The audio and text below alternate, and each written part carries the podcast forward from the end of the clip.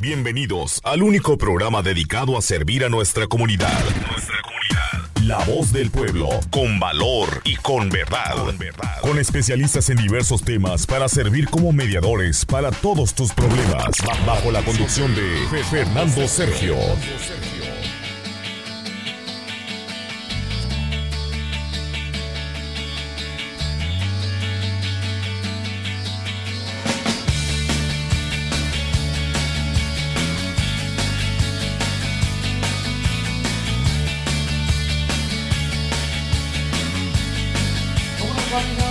Número en cabina 720-523-0000.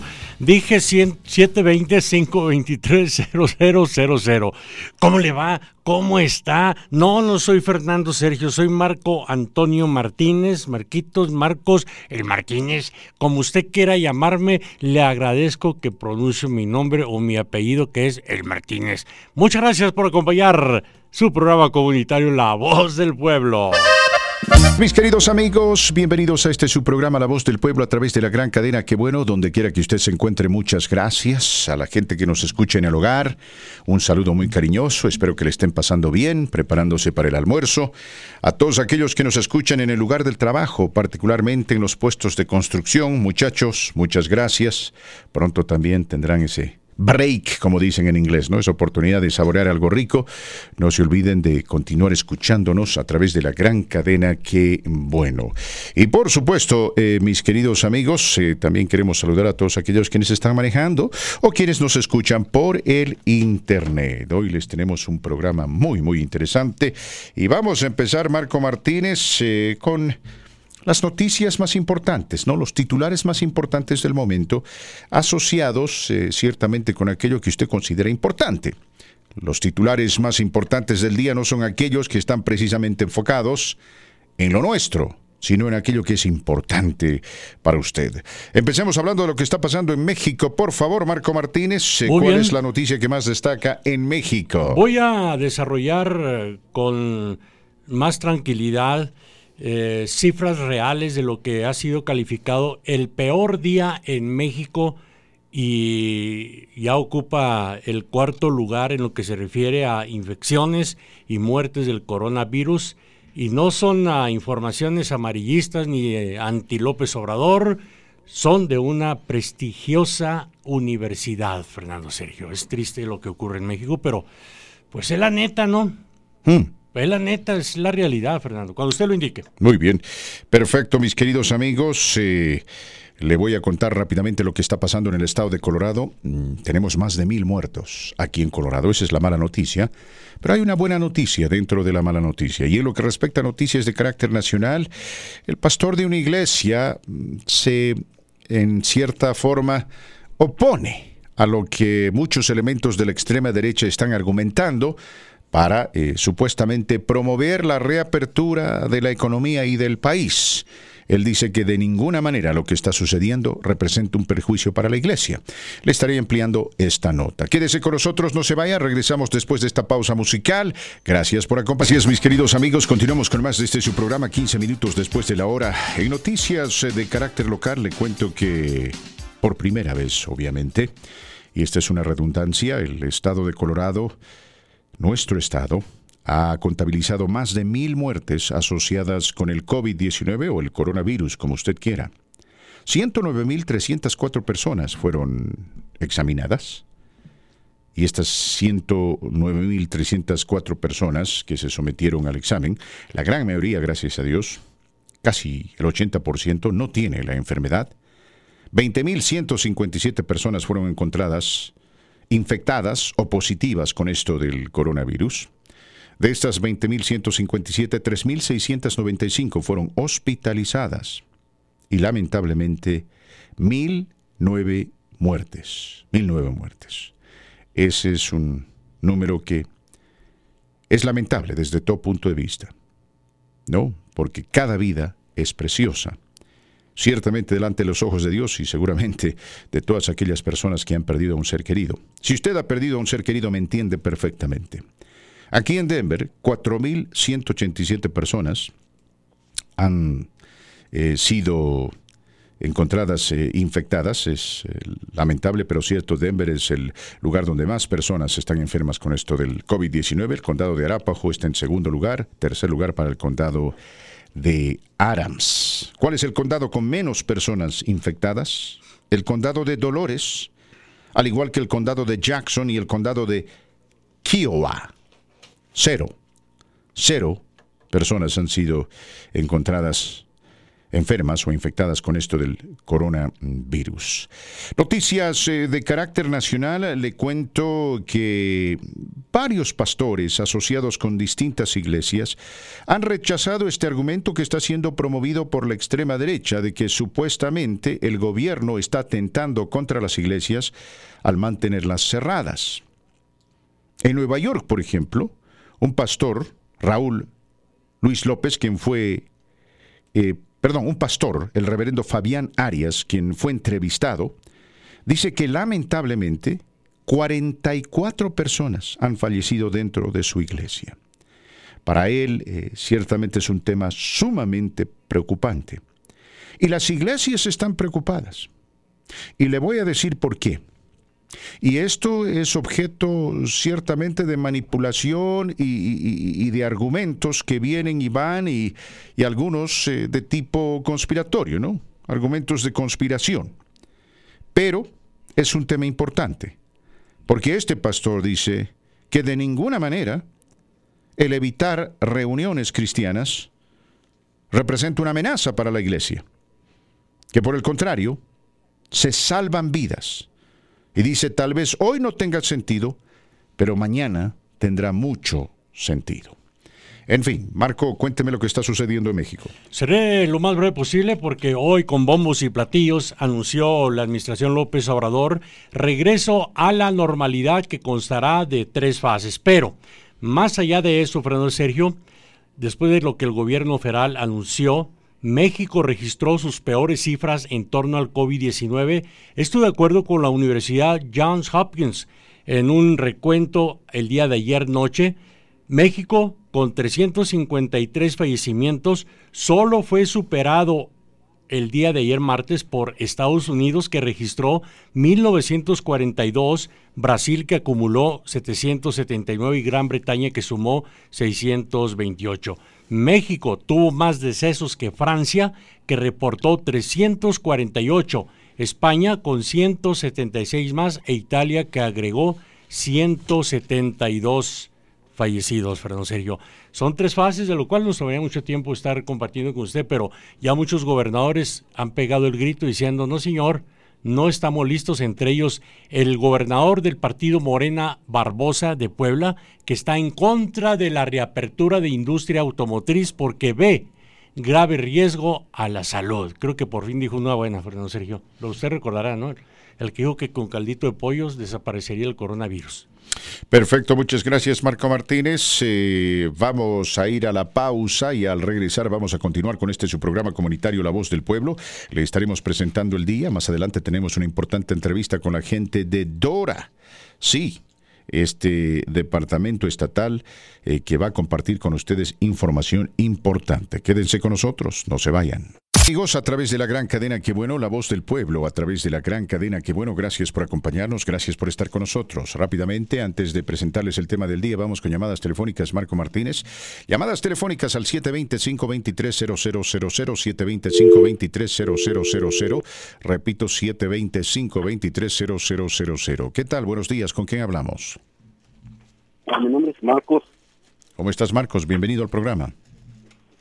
Bien, usted. Bien, bien, te escuchamos. Mire, hablaba para hacer una pregunta, a ver si usted me puede ayudar. Pregúntame. Sabe que compré un carro, este, y pues ando fiel día en día. Bueno, se nos fue por ahí. Vuélvenos a llamar, por favor, mi querido amigo. Lamentamos mucho de que se haya cortado la conversación. ¿Con quién hablamos? Buenos. A ver, vamos a revisar internamente las líneas Marco Martínez en cuestión de minutitos para cerciorarnos de que todo está bien de nuestra parte. Mis amigos, el tema del día Llega a ustedes cortesía de la abogada Lourdes Rodríguez. Ella es experta en inmigración. Si usted necesita ayuda, por favor, búsquela. Marque el 303-477-2422. Repito, 303-477-2422. La abogada Lourdes Rodríguez, excelente profesional de inmigración. La cita le cuesta apenas 100 dólares. Marco Martínez, vamos a hablar un poco del tema del día. Y el enfoque está en esto precisamente de las iglesias, mis queridos amigos. Al igual que muchos negocios, muchas iglesias lamentablemente van a quebrar en medio de esta pandemia. Van a quebrar eh, porque no van a poder recaudar el dinero necesario para pagar por sus responsabilidades. Las iglesias como organizaciones sin fines de lucro tienen derecho a solicitar dinero del gobierno para cumplir con sus actividades. Ciertamente la administración de pequeñas empresas eh, se enfoca en este tipo de organizaciones, aunque existen muchas limitaciones. Es difícil para muchas iglesias probar tangiblemente el beneficio que cumplen. Llámese iglesia católica, iglesia evangélico-cristiana, iglesia metodista, etc. Dejando a un lado el cinismo que mucha gente tiene, no enfocándose solamente en lo que se percibe como lo negativo de las iglesias, la gente va a las iglesias porque quiere buscar a Dios, porque es un derecho inherente del ser humano, fundamental. No solamente en este país, sino en muchos países, pero particularmente en este país. ¿No? Tenemos derecho, la Constitución de los Estados Unidos de América dice, a ser felices. Y para muchos, parte de esa felicidad es poder conectarse con Dios. Ahora, la Biblia es clara en ese sentido y se entiende perfectamente que para poder estar con Dios, para poder eh, hablar con Él, para poder eh, tener una relación con Él, no se necesita precisamente ir a un templo. Pero los templos prometen, eh, proveen, más bien diré, una plataforma para que usted, yo y todos aquellos que creemos en Dios tengamos la oportunidad no solamente de buscarlo a Él, sino de mantener comunión con otras personas. Hay iglesias buenas, hay iglesias mediocres, hay iglesias malas, hay pastores que son ciertamente hombres de Dios, sacerdotes, si usted quiere, líderes. Hay otros que son sinvergüenzas de púlpito. Esa es la realidad que se ha vivido en este mundo por años, por siglos. Décadas, si usted quiere ser más reciente en sus cálculos. Y como tal, nos sorprende, ¿no? Si algunas iglesias no cumplen con su misión o se ocupen solamente de, entre comillas, tratar de recaudar dinero. Pero hay otras iglesias que sí cumplen con su misión. Y muchas de estas están en riesgo. Están en riesgo de quebrar. Y cuando la iglesia quiebre no habrá dinero para pagar por la hipoteca del templo. Y bueno, el proyecto se viene abajo.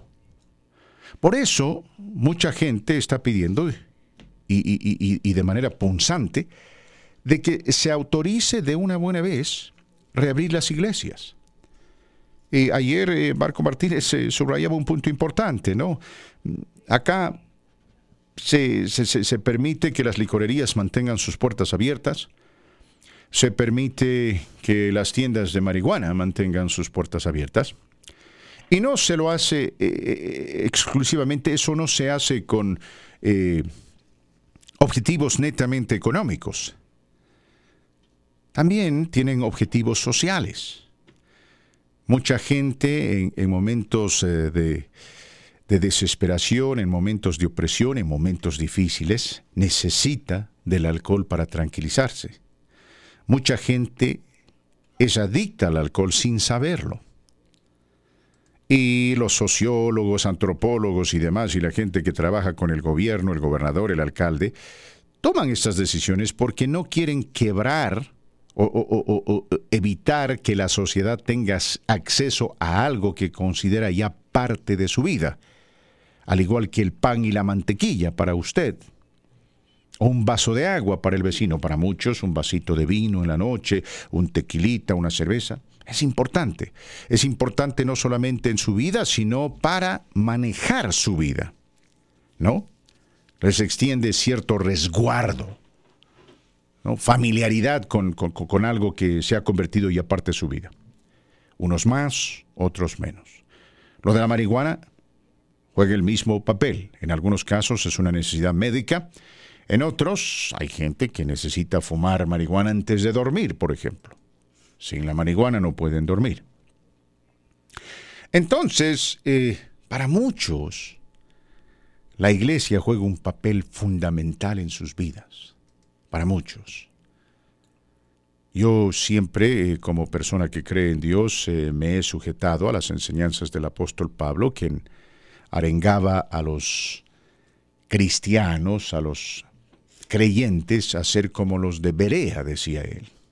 Escudriñad las escrituras, es decir, si usted no sabe qué es lo que enseña la Biblia, y supuestamente va a una iglesia donde se predica lo que dice la Biblia, ¿cómo va a poder discernir entre lo bueno y lo malo? Porque el propio apóstol Pablo decía eso, ¿no? Retened lo bueno, desechad lo malo. Eso se llama la capacidad de discernir. Todos la tenemos, pero hay que saber. Entonces hay mucha gente que no sabe y habla sin saber.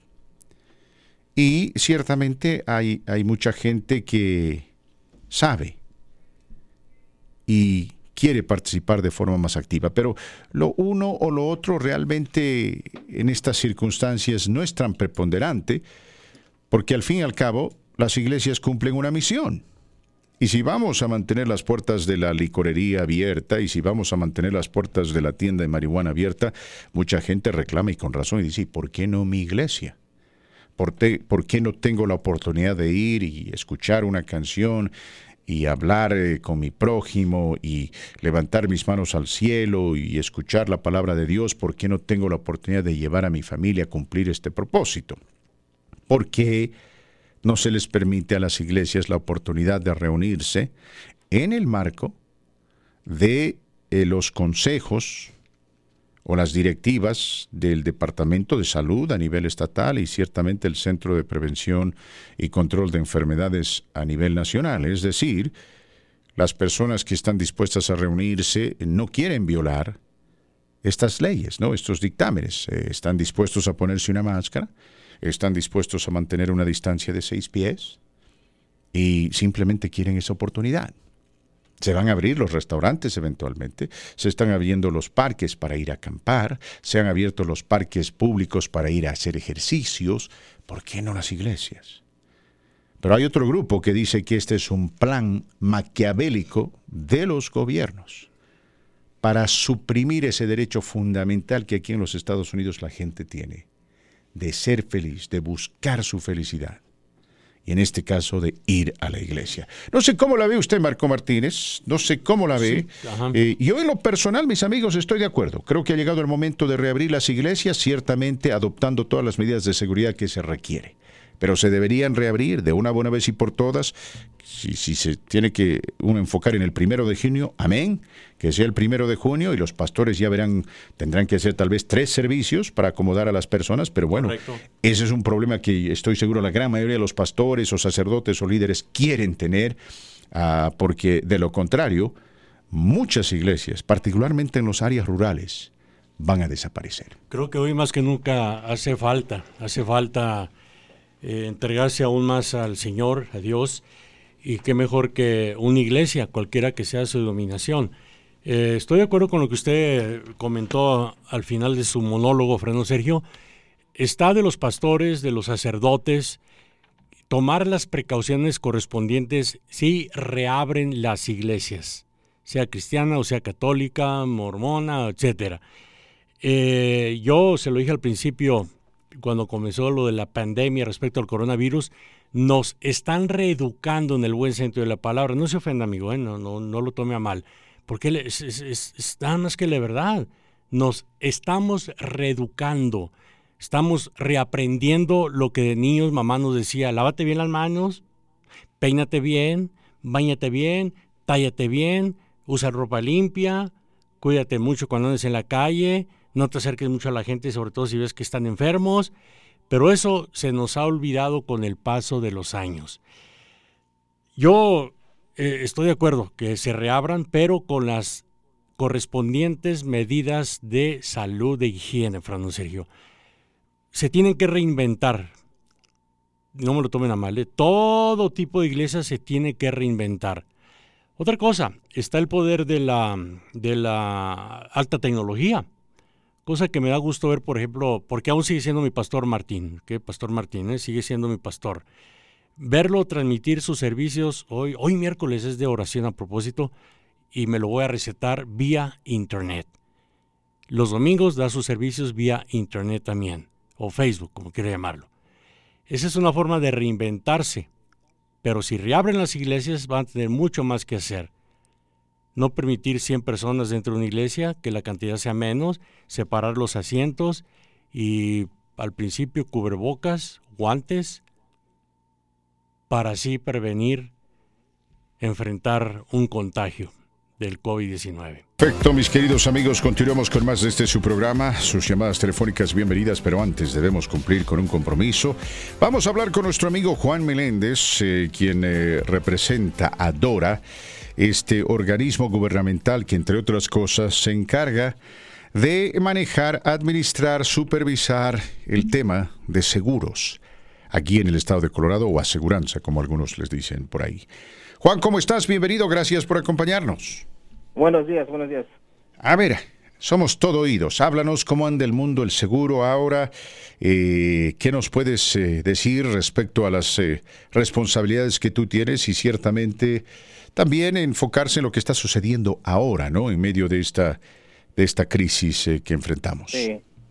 Miren, nosotros hacemos el Departamento de Seguros, ah, nosotros ah, supervisamos la industria de seguros, ah, incluyendo los seguros de salud, uh, de propiedades de auto y de vida. ¿eh? Hacemos una organización que asiste a la, gente de Colorado con que tiene problemas con y preguntas sobre seguros y cobertura de, cobertura médica.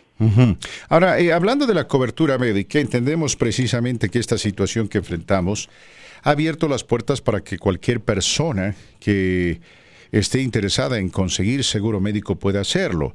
Se nos había dicho una y mil veces dentro del sistema del Obamacare, como le dicen en inglés, de que hay un término de, tiempo eh, particular ¿no? para inscribirse, creo que acaba en febrero eh, de este año. Sin embargo, siempre existe la posibilidad de engancharse o conectarse con un sistema de salud si uno estaba enfrentando una emergencia. Lógicamente, esto del coronavirus es una emergencia que amerita eso, ¿verdad? Sí, señor. Entonces, ¿qué tienen que hacer las personas, Juan, que quieren eh, seguro, que se ven obligadas por las circunstancias a querer conseguir seguro personal o seguro de la para la familia? Tienen que descubrir cuáles son sus opciones.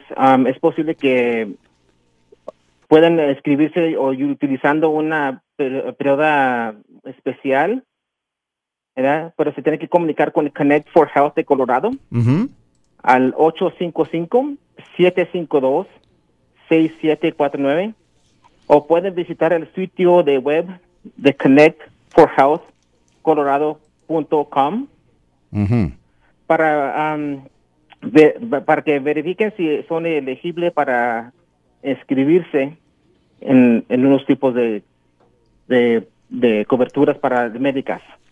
Muy bien, entonces, ¿nos repites el número telefónico una vez más, por favor? Sí, es 855-752-6749. Perfecto. por, un por un ejemplo, si una, una persona perdió su trabajo y su trabajo le ofrecía cobertura médica, esa persona tiene 60 días para inscribirse en un plan nuevo y puede ser elegible para recibir asistencia financiera si se comunica con el Connect for Health de Colorado. Muy bien, eh, eso es importante, mis queridos amigos, ¿no? Eh, conectarse, hablar con la gente Connect for Health Colorado. Este es un organismo que ha sido creado precisamente para ayudar a las personas a inscribirse en un sistema de seguro. Usted eh, va a recibir varias opciones y escogerá la que más le convenga, de acuerdo al salario y de acuerdo a las personas que viven dentro de la familia por ahí le dan un descuento, a veces le pueden dar un descuento significativo. Eh, ahora, eh, Juan, esto pues por el momento solamente se aplica a los a los ciudadanos, ¿no? Sí, en este momento sí es lo que yo entiendo. Mm. Eh, ¿Tienes una idea de más o menos hasta cuánto dinero se puede ahorrar dependiendo de las circunstancias? Ah, cuando una persona precisamente aplica ¿no? Solicita seguro médico a través de Connect for Health y reúne las condiciones para recibir ayuda federal. Sí, eh, no, no puedo decir, oh, puede ser de 10 a 20%, depende en, en los ingresos de esa persona o de la familia, pero es muy importante que se comuniquen con el Connect for Health para que hagan la aplicación y agarren toda la información necesaria para que determinen qué es lo que van a cualificar los servicios ah, o asistencia financiera. Perfecto, mis queridos amigos. Entonces vamos a repetir ese número telefónico 1855 752 6749. Una vez más, 1855 752 6749. Ese es el número telefónico que usted tiene que marcar para determinar cómo puede conseguir seguro. Evidentemente mucha gente lamentablemente tenía seguro a través del trabajo, han perdido el trabajo y se encuentran en una situación bastante compleja. ¿Algo más que tú quieras añadir, mi querido Juan? ¿Algún anuncio especial? Eh, ¿Algo que tú consideres importante? es muy importante que la gente revise sus ah, beneficios para que entiendan y se eduquen cuáles exámenes o son cubiertos en, la póliza de ellos, porque mucha gente no, pues sí, no, no entendíamos la póliza, está en inglés o algo. Se pueden comunicar con nosotros también aquí en el Departamento de, de, División de Seguros, ¿ok? Al número 303-894-7490. Este es el número directamente al Departamento de Seguros del Estado de Colorado. Sí, sí. te pediría que repitas el número, por favor, para que la gente lo pueda anotar. Sí, 303-894-7490. Perfecto. ¿Y qué más nos ibas a decir? Y también se pueden comunicar en la página de, de web de nosotros a Dora, Ion, aseguranza, arroba, estado, colorado.us. Esa es la página de, web de nosotros, la repito, Dora-aseguranza arroba estado.co.us. Muy bien. Perfecto, mi querido Juan. Muchas gracias por esa información. Eh, si no tienes nada más que añadir, eh, te vamos a agradecer y despedir esta entrevista. Ándale, pues es todo. Si tiene preguntas, por favor, comuníquense con nosotros. Aquí estamos para ayudar a la gente. Gracias, mi querido Juan Juan Meléndez, eh, quien eh, se tomó la gentileza de eh, comunicarse con nosotros, mis amigos, en representación de Dora. Muy bien, entonces las personas que quieran conseguir seguro médico en estas circunstancias debido a esta emergencia del coronavirus, particularmente aquellas personas que han perdido su seguro a través del trabajo, tienen que marcar el 1855 752-6749, 1855-752-6749. 46 minutos después de la hora, ¿sabía usted, Marco Martínez, que el 91% de las personas que lamentablemente han perdido la vida aquí en Colorado debido al coronavirus son personas mayores de 60 años? Ah, no lo sabía, me enteré, me enteré por algo relacionado de lo que usted está conversando y sobre todo leyendo su página de Facebook es Fernando Sergio. Eh, es, algo que ya se había mencionado, pero hoy está más que requete confirmado. ¿eh? Bueno, esto ha permitido, o diría más bien, ha dado lugar a más teorías de conspiración, donde ahora dicen que este virus fue genéticamente fabricado, exacto, en un eh, laboratorio para limpiar a la población pues, mayor. Los de, los de Washington siguen vivitos y coleando, y son mayores de edad. Digo, los del, ya saben, ¿no? Sí, sí. No, no, contigo quiero decir que les deseo mal, pero pues, no, nadie, es lo que es. Eso de conspiraciones ya no viene al caso, creo. Hay que hablar con la realidad como lo que ocurrió en Washington. Vamos a ir con llamadas telefónicas. ¿Con quién hablamos? Ya. Esa, eh, bueno, Lamentablemente, lo que tenemos que hacer es recalibrar ese teléfono. No, el teléfono está Estos, bien. No, son teléfonos... Eh, este entró en otra línea, Fernando. Por eso, le digo, tenemos que recalibrar para que esas líneas simplemente no salgan el aire. Lo de las iglesias, me, me gustaría que usted le diera más seguimiento en este programa de hoy, miércoles, porque sí, para mucha gente creyente que está desesperada, desesperado por asistir a una iglesia. Y creo que hoy es más importante el planteamiento de reabrir las iglesias. Un, ah, un, sacerdote católico tuvo una idea magnífica, se, el video se, se hizo viral, al dar su servicio religioso un domingo en el estacionamiento de la iglesia. Sí, es posible. Y no salir del automóvil. Exacto. es muy posible. ¿eh? hay muchas cosas que se pueden hacer, pero creo que ha llegado el momento de reabrir las iglesias. Ahora, ciertamente hay ciertas personas ¿no? que son sumamente cínicas, que se estrellan contra los diezmos y se estrellan contra las ofrendas. Y, bueno, los diezmos son bíblicos. Las ofrendas también. No es obligatorio. ¿eh? Si usted va a una iglesia donde le están obligando a diezmar, y donde lo tratan mal si no diezma, escápese, porque eso no es bíblico. Pero el dar un diezmo, sí, tiene fundamentos bíblicos, lo propio, la ofrenda. Entonces uno tiene que estar muy envuelto en su iglesia para saber cómo se está manejando este dinero. No olvidarse ¿no? de que el pastor y su familia merecen ser compensados por su trabajo. Ese es también un principio bíblico. Ahora, sí, las mega iglesias, como se las conoce, eh, tristemente, eh, en muchos casos tienen líderes o pastores que solamente se ocupan de la entre comillas, prosperidad y se olvidan de otros temas que son inherentes para el ser humano y para el cristiano. y claro, ah. cuando, cuando tú, Marco Martínez, tienes que trabajar eh, en dos empleos para mantener a tu familia, de pie y el pastor de tu mega iglesia llega en un Rolls Royce y vuela en un avión privado. Entonces, por lógica, te vas a empezar a preguntar y eh. decir, mm, ¿qué pasa aquí? Parece que, las, que uno más uno no es dos, como dicen en la matemática. mire, ya vamos a hablar de los pioneros, sacerdotes, eh, monjas, pastores, que abrieron el camino al ser las, los primeros en llevar servicio religioso por medio del Internet a los hogares. El Club 700, como le llaman, el Club 700. Sí, con Pat Robertson. Sí, con Pat Robertson fue uno de los primeros. Pero realmente el que revolucionó esto fue aquel famoso matrimonio que cayó en la desgracia, Fernando. Oh, los Baker. Los Baker, mm, exactamente. Ahora, en cuestión de eh, cristianismo, dígase pastores, ellos fueron los primeros y luego creo que el que más ha revolucionado con el COVID-19 llevar un servicio religioso al hogar es el pastor Joel Austin.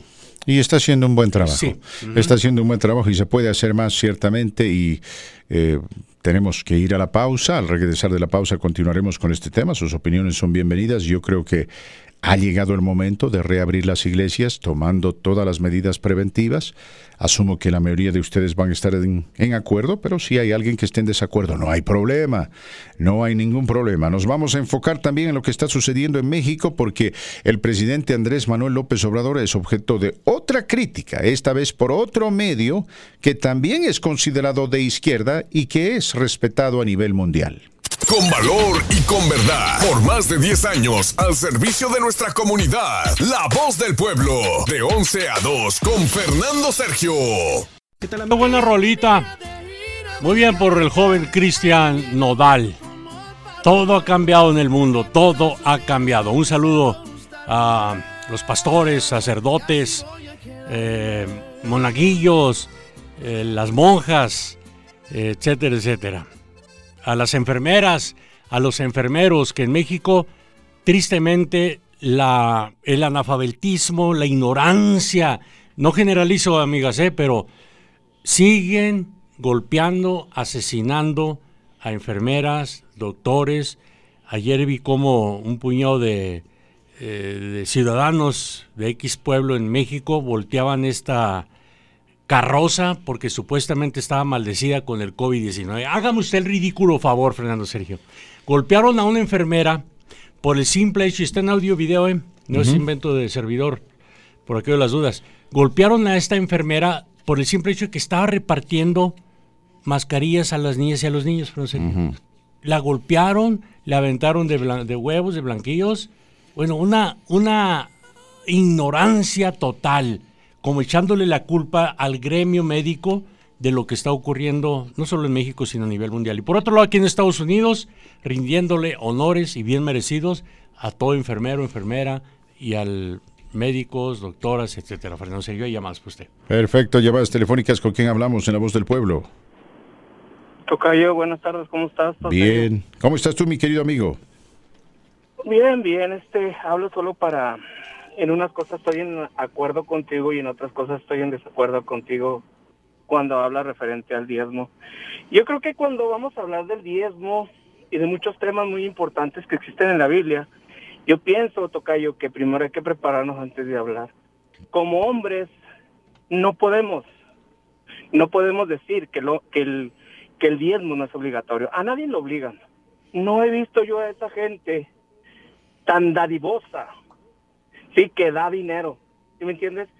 Pero si tú estudiaras un poquito en el libro de Malaquías, te darías cuenta cuando Dios dice, robará el hombre a Dios. Entonces, cuando dice hombre, no dice pueblo, dice hombre.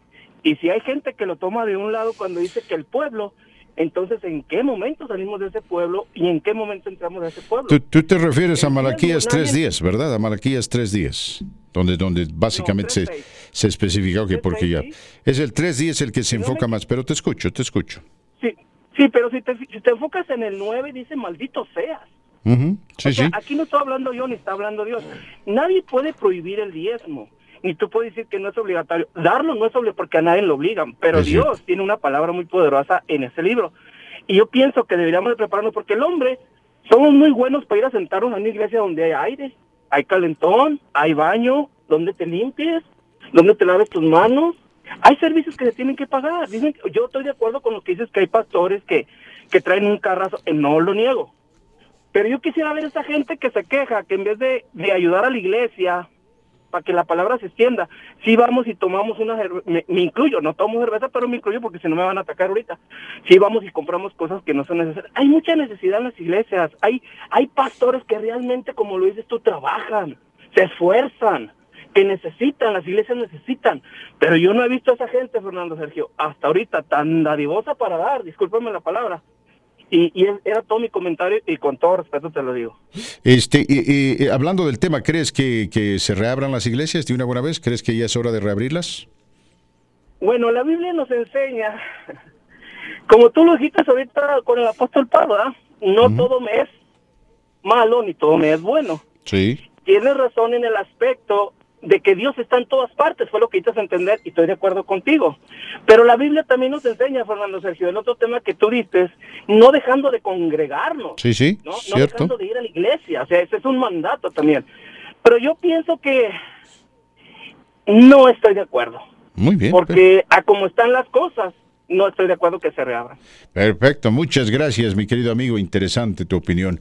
Tenemos que ir a la pausa, al regresar de la pausa continuamos con más, estaremos hablando con la gente de la Cámara Hispana de Comercio a ver qué pasa con los préstamos, qué pasa con el dinero que el gobierno supuestamente nos va a volver a enviar, ¿será viable o no será viable? Temas interesantes después de esta pausa. La segunda hora de este su programa La Voz del Pueblo a través de la gran cadena. Qué bueno, gracias por acompañarnos. Cinco minutos después de la hora. 97.7 frecuencia modulada, 1280 de amplitud modulada y el internet. Usted nos puede escuchar visitando TuneIn Radio. Bajo Qué Bueno 1280, todo separado. Qué Bueno 1280 y ahí estamos. Para que usted nos escuche en vivo y en directo a través del internet. Le voy a ser sincero, a la señal de Internet, y si usted puede, ciertamente le invito a hacerlo, es la señal más clara. Más aún si usted puede utilizar el sistema Bluetooth y comunicarlo a su automóvil. ¿no? Los automóviles de último modelo creo que tienen ese sistema. También usted lo puede comprar en una tienda que se ocupe de vender radios para automóviles. No tiene que comprar un auto nuevo. No tenemos, no todos tenemos, digo yo, y creo que no me equivoco, la oportunidad que tiene nuestro amigo Jesús de estar manejando autos nuevos todas las semanas. ¿Cómo estás, Jesús? Bienvenido al programa. Aquí manejando el último modelo. Así me gusta. Y nos estás escuchando por el internet y estás sincronizando el sistema de comunicación de tu vehículo conocido en inglés como infotainment a tu teléfono. Infotainment. Totalmente, totalmente. No, muy contento aquí de estar este, en contacto con ustedes porque la verdad, los estoy sintonizando y déjenme les digo que aparte de ser muy informativos, son muy entretenidos. La verdad mm. que más gente debería estar conectando con ustedes por medio del tuning. Sos grande. Como dicen los argentinos, sos grande. A ver, cuéntame qué tenemos de nuevo para, para el día de hoy. En principio, ¿quién patrocina el segmento? El día de hoy queremos darle gracias a US Bank, otro de los padrinos de la Cámara de Comercio Hispana. Ellos han estado ya décadas con la Cámara de Comercio Hispana, han tenido diferentes personas que han representado como parte de la comunidad, pero hasta la fecha se mantiene ahorita el señor Tony Diego, que siempre está ahí también ah, asegurándose de apoyar no solamente a los hispanos, a la Cámara, a los negocios, sino también, inclusive dentro de su empresa, tienen una organización para apoyar con recursos a los empleados hispanos, que le llaman el Latinos, Latino uh, Research Group, un, este, una, un grupo de personas que son hispanas y que se reúnen para poder mantenerse activos y creo que es muy bueno de parte de él que lo esté apoyando, por eso el día de hoy le damos las, las gracias por ser padrino y por patrocinarnos. Muy bien, eh, gracias mi querido Jesús. Amigos, estamos conversando con Jesús Carrillo, quien representa la Cámara Hispana de Comercio. Le queremos recordar que el sitio web de la Cámara es el siguiente, www.co hispanic.com, C-O-H-I-S-P-A-N-I-C.com. Ese es el sitio web donde usted se puede encontrar con mucha, mucha, mucha información. ¿Qué recordatorios tenemos para el día de hoy? Lo mismo, queremos recordarle a la gente de la página de internet, vaya a nuestra página de internet, ahí vamos a encontrar varios recursos e información dependiendo de su ciudad y dependiendo de la necesidad que tenga. Ahí tenemos información sobre lo que sería el cuidado de niños, comida, eh, grants, en este caso uh, dinero que no tiene que ser devuelto para los empleados de que perdieron el trabajo, le están quitando horas en el área de comida y bebida o restaurantes.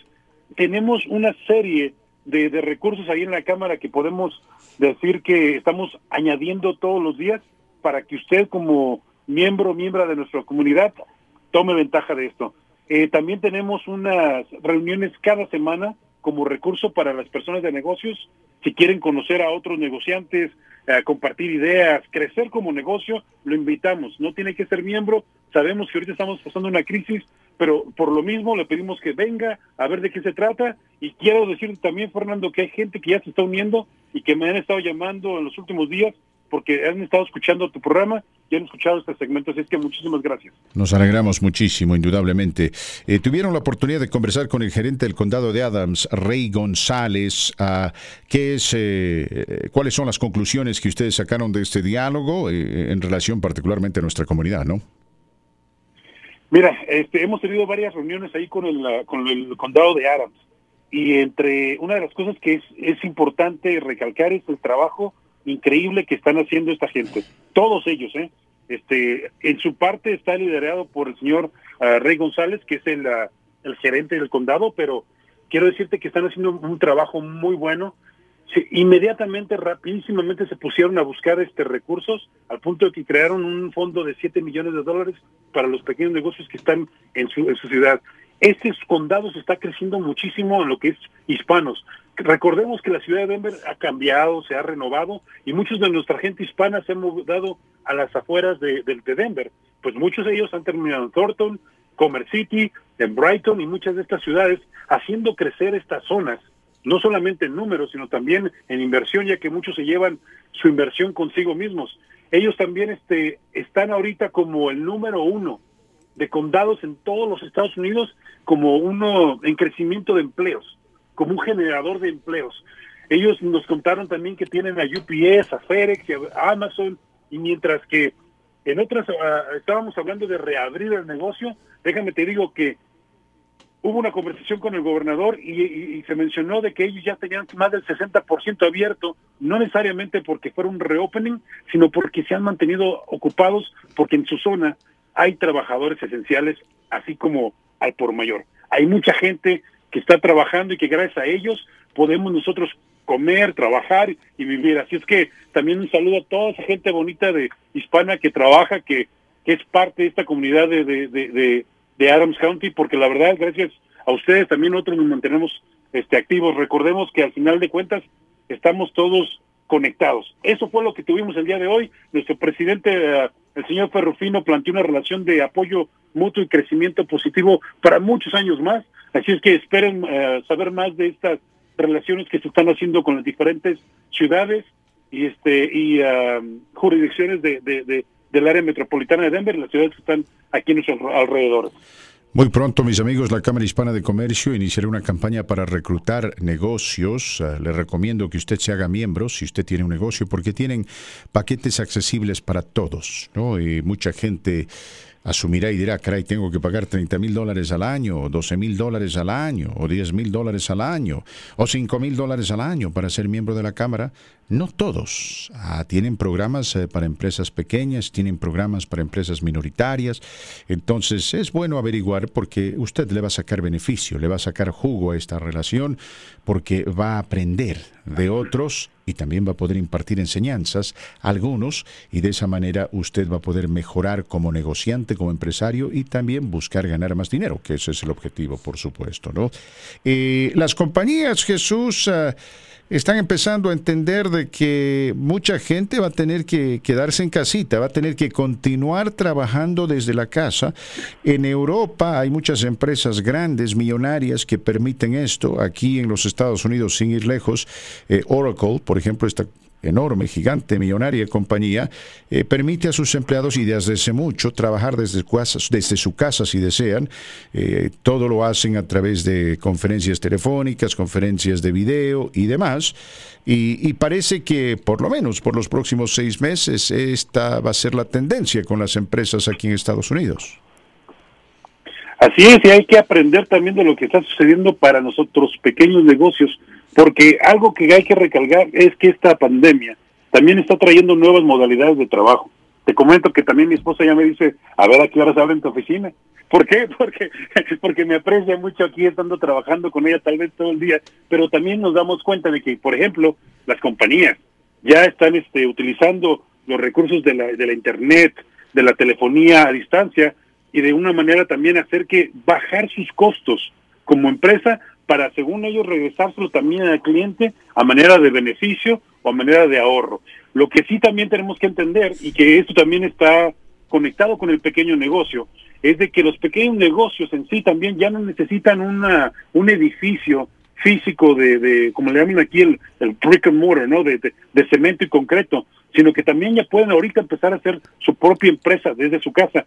Todos los CEOs ahora, muchos de los CEOs están contando ya ansiosamente regresar después de la pandemia, pero hay algunos que ya saben que esto se va a quedar permanente. Una compañía que le llaman Fortune 100, de la revista Fortune 500, de estas compañías gigantescas, pues bueno, trasladó ya más del 98% de sus empleados a sus casas. Y después de esto, se han dado cuenta de que lo van a mantener permanente, dejando abierto a que gente que quiera regresar tal vez a la oficina, que a lo mejor haya la posibilidad, pero saben que más del 90% continuará operando desde su casa. Esto, eh, como te digo, también implica que muchos negocios hoy, a hoy pequeños se están dando cuenta que a lo mejor pueden operar y trabajar desde su casa, señoras y señoras, y pensaba abrir un negocio, si las compañías grandes lo hacen, usted también puede hacerlo. ¿Qué pasa con esto de, de, los restaurantes? Sabemos que eh, esta mm, organización que se ocupa principalmente de los restaurantes en el centro de la ciudad, le está pidiendo al alcalde que clausure las calles eh, para que el acceso a los restaurantes sea más fácil. No sé si esto es viable, es posible, pero lógicamente se tendría que ampliar a, otros sectores eh, de la ciudad, digo yo, donde se puedan clausurar calles o habilitar eh, espacios para estacionar y así la gente pueda tener un acceso más simple, más fácil a los restaurantes. Sí, de hecho es, es, es curioso porque tú ah, pusiste un afiche, un, posting en, en, Facebook el día de ayer, creo, donde mostraba a, gente siendo creativa en, en, en, tomar espacio de su parking lot o de su estacionamiento para poder servir a sus clientes. Pues bueno, es exactamente lo que está proponiendo la Asociación de Denver Downtown Partnership. Esta organización es responsable del éxito de la experiencia de compra de la calle 16, del Denver Startup Week, de un, sinfín de, de, actividades que son dentro del área metropolitana, especialmente en downtown Denver. Y es bueno que sepa la gente porque están pidiendo que los restaurantes puedan utilizar el espacio de estacionamiento o también las aceras o la calle para poder expandir el negocio, porque según las reglas hay un seis pies de distancia. Pues bueno, si se toma en cuenta el espacio de los restaurantes que son más pequeños, pues van a necesitar más espacio para poder atender más clientes. Esto creo que va a impactar no solamente a Denver, sino que va a impactar a todas las ciudades de alrededor de esta área de, Colorado, de esta área metropolitana, porque si este si se empiezan a dar este esta modalidad, es muy probable que hay que tomar, ah, hay que sacar permisos especiales y para sacar permisos especiales, pues si usted es dueño de empresa, señor o señora de restaurante o trabaja en un restaurante, póngase atento porque van a van a dar una van a dar un tiempo para que la gente pueda sacar este permiso.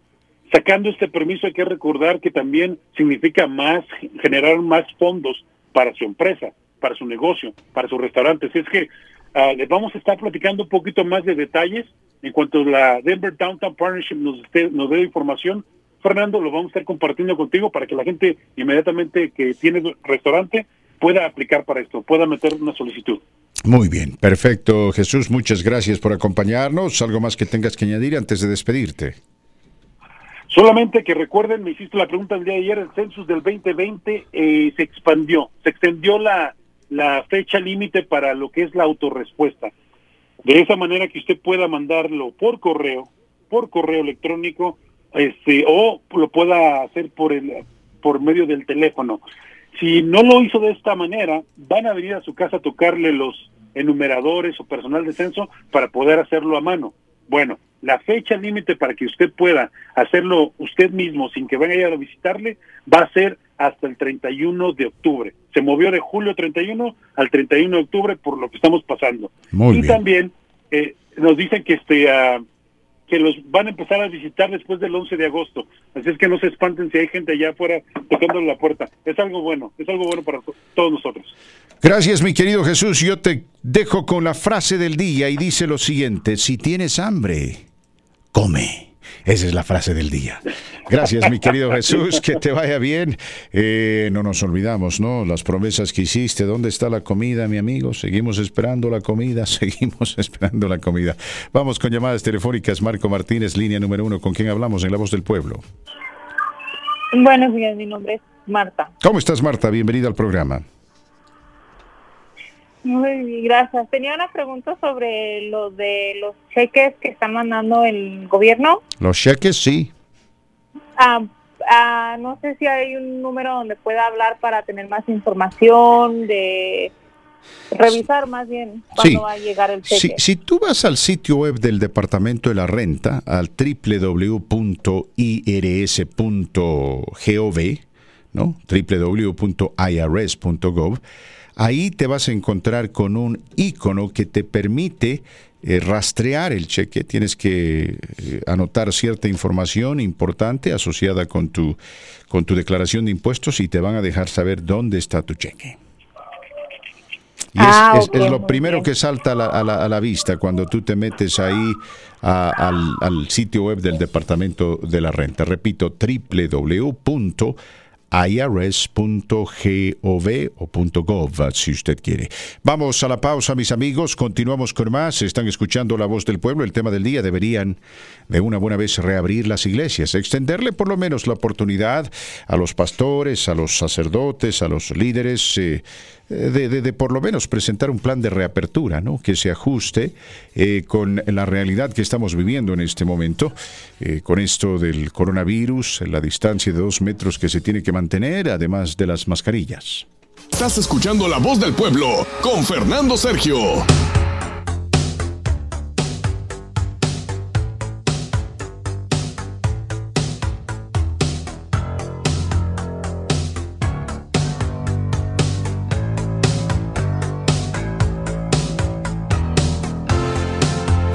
720-523-0000.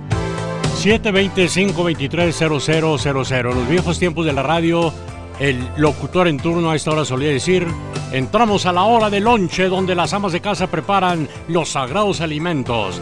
Usted está disfrutando de la comida a esta hora. Buen apetito. Provecho. Buenas tardes, amigo. Está al aire. Díganos. Buenas tardes. Sí, estoy aquí. Ah, buenas tardes. adelante, díganos. Este, nada más mi comentario era este, eh, acerca de, lo que estaban hablando de, de las iglesias. Sí, diga. Este, yo, yo soy católico, pero en unas cosas no estoy de acuerdo. Y es que eh, yo creo que ustedes saben que aquí hay dos, tres iglesias que están pidiendo ayuda para remodelarlas y, y este agrandarlas. Y podría darle los nombres de las tres iglesias que yo sé, pero no es necesario. Lo, lo que lo que no me gusta es de que yo me he enterado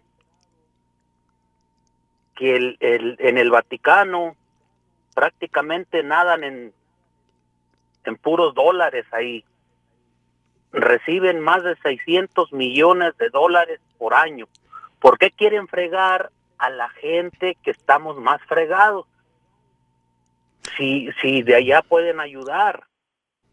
Bueno, de eso que me comentes tú, probablemente ustedes deben de saber. No, no, no sabemos, no sabemos qué iglesias. Eh, temas, uh, cuando se habla de religión y de política, se tiene que tener mucho cuidado, ¿no? Porque es un tema de nunca acabar.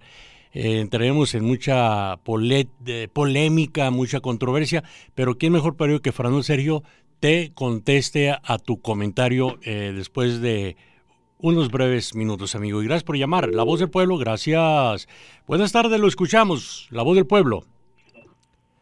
Buenas tardes. Está al aire, amigo, díganos. Los, mm, los felicito por su programa. Y mire, este, con respecto al tema, pues este, sí, realmente hay muchas opiniones muy diferentes. Pero si nos ponemos a observar un poquito, pues vemos que las iglesias, por ejemplo, del pastor Cash, tiene una iglesia súper bonita, parece un estadio. Eso significa que sí hay dinero, que sí coopera la gente, que sí hay este eh, el diezmo y todo eso, pero sabemos que muchos pues lo malinvierten. Entonces mi opinión es de que no no creo que sufran las iglesias, ni las católicas ni ni, ni las que se dicen ser cristianas. Les voy a poner un ejemplo en mi tierra, este por querer competir una iglesia de otra comunidad cercana comentaron ahí, fíjense, cómo aquella iglesia la están adornando con puro oro, oro, y nuestra iglesia qué. Eso en términos generales falta de conocimiento, falta de escudriñar la Biblia. Y este para para terminar eh, del, de la persona que habló anteriormente, sí es necesario escudriñar. Yo les voy a dejar como tarea en Mateo 23, 23. A ver, repíteme, Mateo, ¿qué, perdón? Eh, 23, 23. Lucas 18, de 10 al 14. Deuteronomio 14, del 26 al 29. Ahí está clarito el significado del diezmo. Entonces, pues muchas iglesias lo exigen, muchos dicen que se debe dar, pero aquí, aquí está desglosado y es, son capítulos bíblicos. Gracias, mi querido amigo, gracias. Este, yo, yo no creo que el diezmo sea obligatorio, pero creo que el diezmo acarrea bendición, porque así lo dice la Biblia. Y estamos hablando de la fe judeo-cristiana.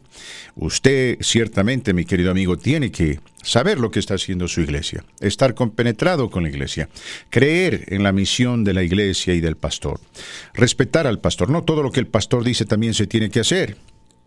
No, usted tiene el derecho de, estar en desacuerdo, porque hay algunos a los cuales les encanta lo que se conoce como el legalismo. ¿no? Les encanta que el que no obedece es del diablo. No, no, no, no existe eso, ¿no? No existe eso. Pero se supone que todo eh, dentro de las iglesias se maneja en un marco distinto, ¿no? En un marco de diálogo, en un marco eh, de amor, ¿no? que no es acaso es el más grande mandamiento. Eh, si usted se encuentra con un pastor que es un dictador, escápese, ¿no? Ahora también hay algunas personas que se encuentran con iglesias que parecen clubes y dicen esto no me gusta porque aquí todo se permite. Pero la última decisión es suya y por eso digo yo, usted como persona tiene que estar preparada y saber de lo que se está hablando. para que usted tenga la capacidad de leer, aprender y discernir. Recuerdo el comentario que hizo hace años atrás un muy conocido predicador, muy respetado en, en el campo evangélico, se llamaba Kenneth Hagen. Y él cuenta la historia de que un hombre vino, supuestamente este hombre era apóstol, y le puso la mano en el hombro y le dijo, Kenneth, acabo de hablar con Dios. Y Kenneth le dijo, sí. ¿Y qué te dijo? Me dijo que tú me tienes que dar 25 mil dólares, porque necesito esos 25 mil dólares para ir a predicar la palabra de Dios por todo el mundo. Y Kenneth Hagen, que vuelvo a repetir, era un predicador muy respetado, mis queridos amigos. Históricamente comenzó su ministerio en 1930 durante la Gran Depresión. Él lo miró y le dijo, hermano, le dijo, me alegro que Dios le haya dicho eso. Ahora voy a esperar a que Dios me diga lo mismo. Y cuando Dios me diga lo mismo, entonces le doy el dinero. ¿No? Ese es el derecho que todos tenemos, ciertamente. Pero también hay que entender de que las iglesias en cierta medida necesitan dinero porque son entidades financieras. ¿Cómo se va a dar de comer a los pobres? ¿Cómo se va a ayudar a los necesitados? ¿Cómo se va a pagar por la luz, por el agua, por el techo del templo, etcétera? y, vuelvo a repetir, ¿no? si usted eh, considera que tiene un buen pastor, un pastor que verdaderamente ama la, ama la obra divina, eh, se dedica, se enfoca, se sacrifica, lucha, entonces eh, es importante que usted también entienda que ese pastor merece un salario. Sí, ¿no? merece un salario. Igual los sacerdotes, este, eh, pero vuelvo a los sacerdotes también, pero vuelvo a repetir algo que les había contado hace un tiempo atrás. de una iglesia, de un líder afroamericano, me parece en Atlanta, Georgia, una mega iglesia, y tenía creo que 20 mil miembros, ¿no? una iglesia muy próspera. Y se estaba eh, investigando una acusación, porque cualquier acusación tiene que ser investigada, ¿no? Uno no puede simplemente tragarse lo que una parte dice, tiene que escuchar a la otra parte. Alguien le había lanzado una acusación a este pastor, se estaba investigando esta acusación y un miembro de la prensa fue para allá y, bueno, simplemente encendió su cámara y se paseó por la iglesia. Y se encontró con múltiples fotografías del pastor y algunos del pastor con su esposa. Digamos, ¿no? Ministerio Marco Martínez. Ministerio Martínez. El Ministerio Marco Martínez está la bienvenida, etc. Y se preguntaba, el reportero decía, ¿y dónde está Jesús? ¿Qué pasó? Yo pensé que aquí yo venía a escuchar la palabra de Dios. Básicamente, esta iglesia servía como una plataforma para promover a este hombre. o sea, y todo ya giraba alrededor de este hombre, ¿no? Era el protagonista. culto, un culto personal. Y eso para mí, eh, en lo personal, ¿no? Cada uno tiene el derecho de decidir. En lo personal, para mí, eso es incorrecto. ¿Cómo le contesta? Más allá de que la persona que, que, se encarga, en este caso, digamos, Joel Austin, ciertamente un hombre que ha sido de mucha bendición para, para todos, y él tiene el derecho de llamar a su ministerio, ministerio de Joel Austin, pero la figura central de ese ministerio tiene que ser Jesucristo. Correcto, la llamada anterior, eh, durante la llamada que usted recibió para esa conferencia, el radio escucha dice, soy católico, pero estoy en contra de ciertas cosas como estas dos iglesias que ustedes conocen, repito, no las conocemos, eh, están en plan de reconstrucción, están solicitando más dinero para reconstruir las dos iglesias y por qué quieren fregar más al pobre si, la, si el Vaticano tiene como 600 millones de dólares. ¿Cómo le contesta usted? Tendría que hablar con el sacerdote de la iglesia y preguntarle exactamente por qué está pidiendo dinero a los feligreses si evidentemente el Vaticano tiene mucho dinero. Estoy seguro que el sacerdote de la iglesia tiene una respuesta adecuada ¿no? a esa pregunta. Y, y bueno, no hay obligación. Estoy casi 100% seguro que en el caso del sacerdote seguramente está invitando a la gente a ayudar, pero no hay obligación. El, que diga, si tú no das, Dios te va a mandar al infierno, si tú, das, si tú no das, vas a ser objeto de maldición. ¿no? En eso yo no estoy de acuerdo. Más allá de que entendamos ¿no? de que el Antiguo Testamento eh, se manejaba bajo la ley, el Nuevo Testamento se maneja bajo la gracia.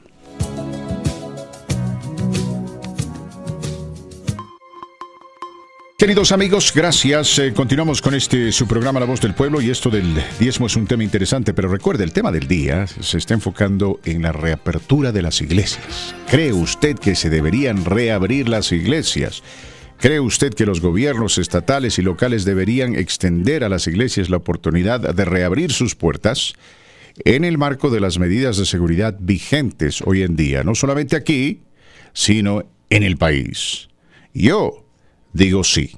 Yo también. Ahora, eh, no tenemos que estar de acuerdo. Si usted no está de acuerdo, amén. Se entiende, esto del diezmo es un tema interesante y lo vamos a explorar próximamente, eh, invitando a algunas personas eh, que bueno, tienen años dentro del ministerio y para que nos expliquen cómo funciona esto, pero en lo personal le vuelvo a repetir, ¿no? ni el diezmo ni la ofrenda para mí es obligatorio. Sin embargo, acarrean bendición. Por eso es importante eh, ser congruente con el lugar donde usted asiste. ¿No? Porque si no tiene fe en, el pastor, no tiene fe en el ministerio, no tiene fe en la obra, entonces está perdiendo su tiempo. Tiene que buscar otro lugar donde realmente exista esto. Eh, definitivamente este tema, el tema eh, económico en las iglesias, es un tema muy álgido porque muchos han aprovechado esto del diezmo y la ofrenda para enriquecerse, es la verdad. Y uno se pregunta y dice, ¿por qué un pastor tiene que tener una fortuna de 760 millones de dólares? No le voy a decir quién. Pero ¿por qué? Y, de qué manera utiliza esto también para que sea bendición para su iglesia, ¿no? Es un tema interesante, es un tema interesante con ribetes profundos y, como dije, lo vamos a explorar en, en, su momento con mayor profundidad porque eso es lo que se requiere. Pero el tema del día es este, ¿deberían o no las iglesias reabrir sus puertas, los templos? Yo digo sí, ya es hora, llegó el momento, eso digo yo. Si usted está o no está de, de acuerdo conmigo, la invitación está extendida. Llámenos por favor al 720-523-0000.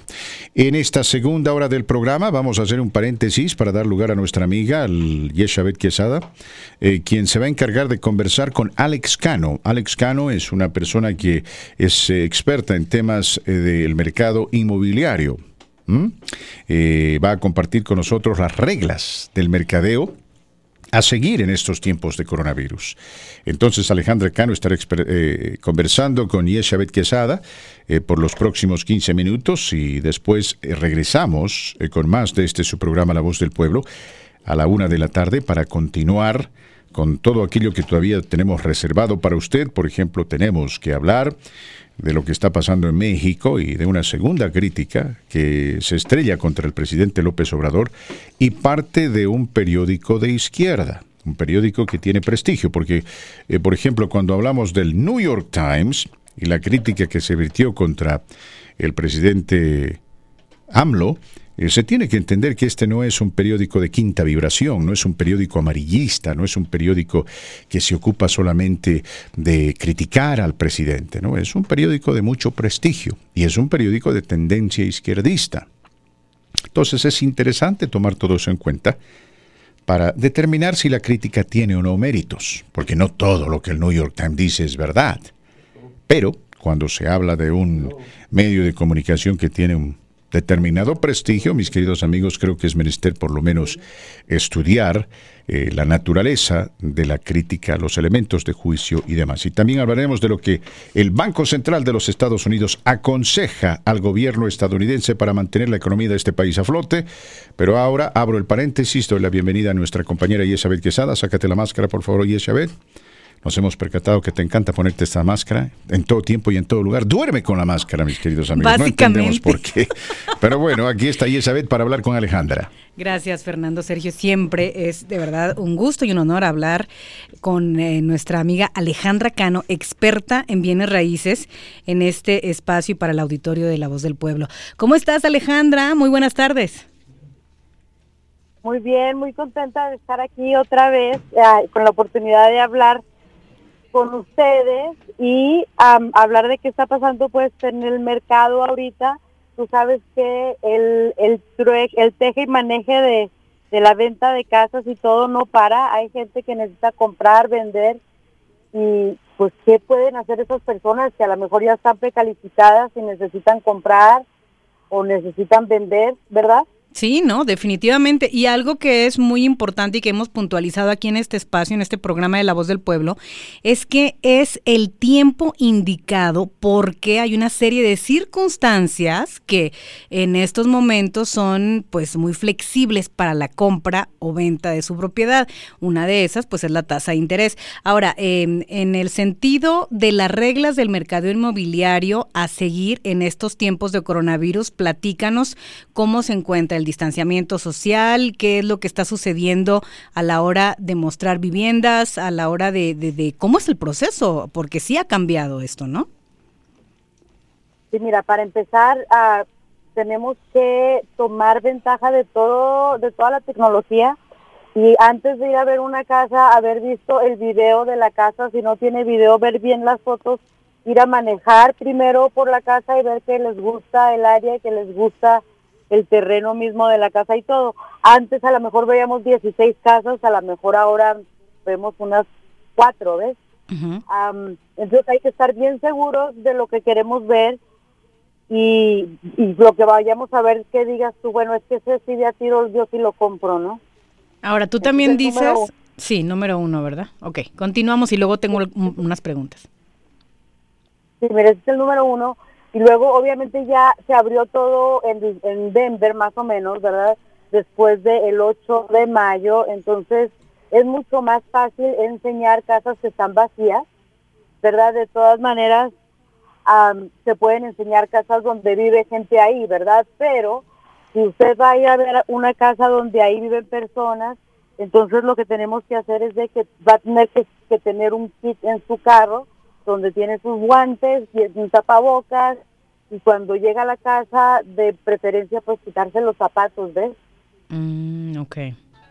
Ok. Entonces mucha gente me ha hablado y de repente me canceló que ya no quería ver una casa por lo del COVID, pero por ejemplo si la casa está vacía, que muchas de las que son como tipo de inversiones están vacías, pues es mucho más fácil enseñarlas, no tienes no tienes que hacer eso, a lo mejor lo haré yo porque pues yo soy la, la que tiene licencia, ¿no? Pero si no están uh, con gente, pues entonces puede uno tener un poquito, a lo mejor va sin, no sé, ¿qué te puedo yo decir?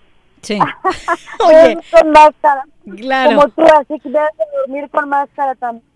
Sí, es que eso es importante ahorita, es básicamente obligatorio, sobre todo en el área de Denver. Hay otros condados que no, por ejemplo, Aurora no lo ha hecho obligatorio.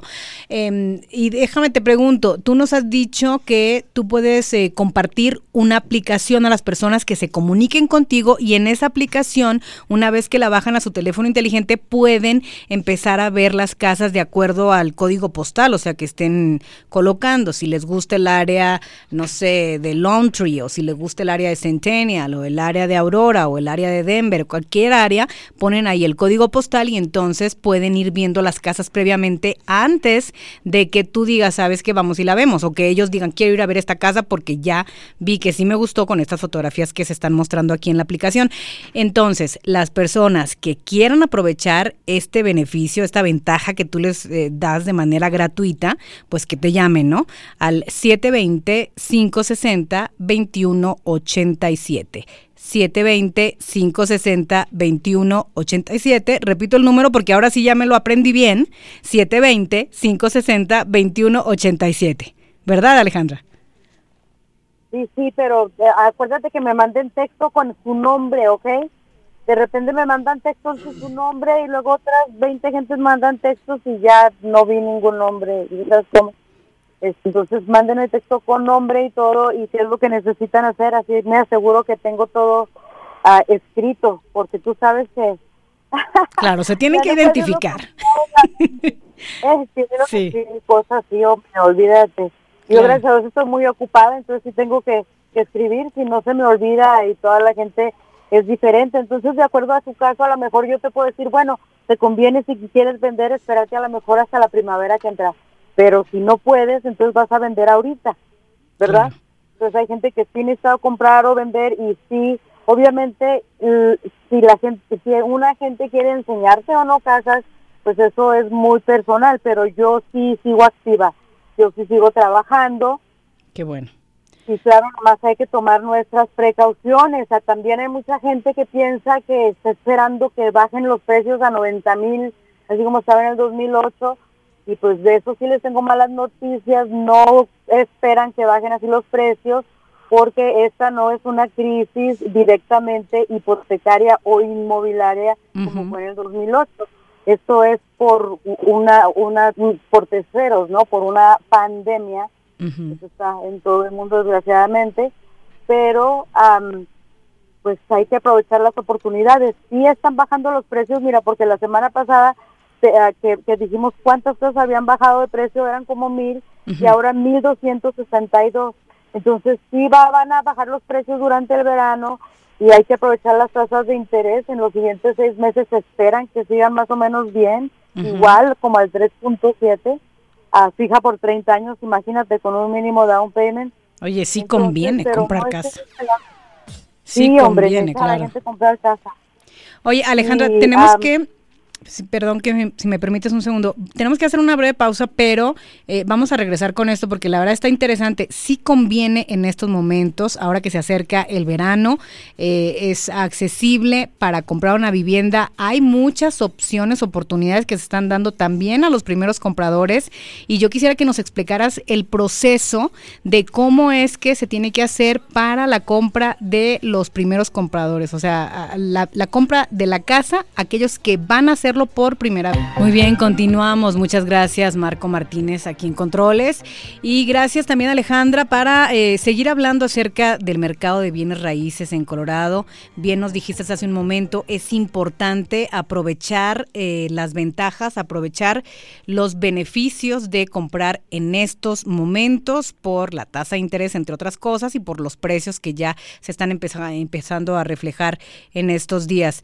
Alejandra eh, Cano es eh, experta en bienes raíces, tiene ya muchos años de experiencia en este mercado.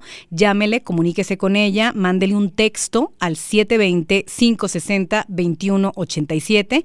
720-560-2187. Una vez más el teléfono, anótelo 720-560-2187. Alejandra, adelante. Mira, estábamos hablando creo que me preguntaste de los primeros compradores, entonces tengo dos ah, cosas súper importantes que tienen que tener en mente. Es que para comprar necesitamos los taxes de dos años y necesitan tener un crédito de 650 mínimo. Se están poniendo, eso sí, la mala noticia es de que los bancos están un poquito más estrictos y ahora quieren mejor crédito. Por ejemplo, JP Morgan ese quieren 700, de 700 para arriba solamente. Entonces, hay que ver su crédito. Ah, si no saben qué puntaje de crédito tienen, lo pueden pedir gratis.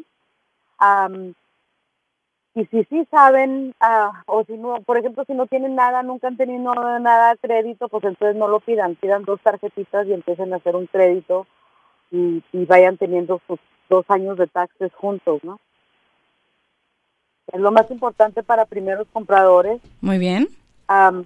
pero y hay oportunidades, ok, como les digo, no vamos a bajar así totalmente como fue en otros, en, el 2008, pero obviamente estamos viendo que hay mucha gente que se quiere ir a donde tengan más, más terreno y también estamos viendo mucha gente que necesita vender, o sea, que sí tiene la necesidad de vender. Entonces va a haber buenas oportunidades con gente que sí necesite vender. Hay que estar listos para agarrar este tipo de oportunidades y si se pueden ver casas, no crean que no, pero si ya no son 16 ni 20 ni nada de eso, ¿verdad? Claro, muy A bien. Nivel nacional los están manteniendo, entonces no está así que tú digas, wow, pero ahorita sí hay que tomar ventaja porque hay mucha gente que dejó de trabajar. Exacto, entonces bueno, aproveche, llámele, mándele un texto a Alejandra Cano, 720-560-2187. Alejandra, ¿algo más que quieras agregar? Oye, la broma del día. Por favor. ¿Qué vamos a decir? Que tiene que ser, que tiene que ser la broma de del COVID-19. Dice, oye, mira, ¿cuál, ¿sabes cuál es la fase 3? Ya sabes las fases, ¿no? Como de... bueno, ahorita se supone que estamos en la fase 4 ya para entrar a la 5, pero ¿cuál sería la fase 3? Bueno, no, digamos, ¿cuál es la fase 4, pues? Mejor aún. Bueno, la fase 4 es la que ya tratamos de empezar a la nueva normalidad, a trabajar pues ahora con tapabocas y con distanciamiento social y todo eso. Pero ¿cuál es el chiste? No, no, estás muy equivocado. La, la fase 4 es, haz de cuenta, igualita que la fase 1, pero más gordos. ¿Más qué? Gordos. ¿Gordos? Tienes toda la razón, pero toda la razón. Y no te quiero decir porque ya no me quedan los pantalones, la verdad es que sí es cierto, es verdad. Y Marquito me puede decir lo mismo, Fernando Sergio, lo estoy viendo a la distancia, también puede decir más o menos algo similar. En fin, pero estas, este tipo de cosas son el resultado de mantenernos bien felices con la boca llena casi todos los días. Claro.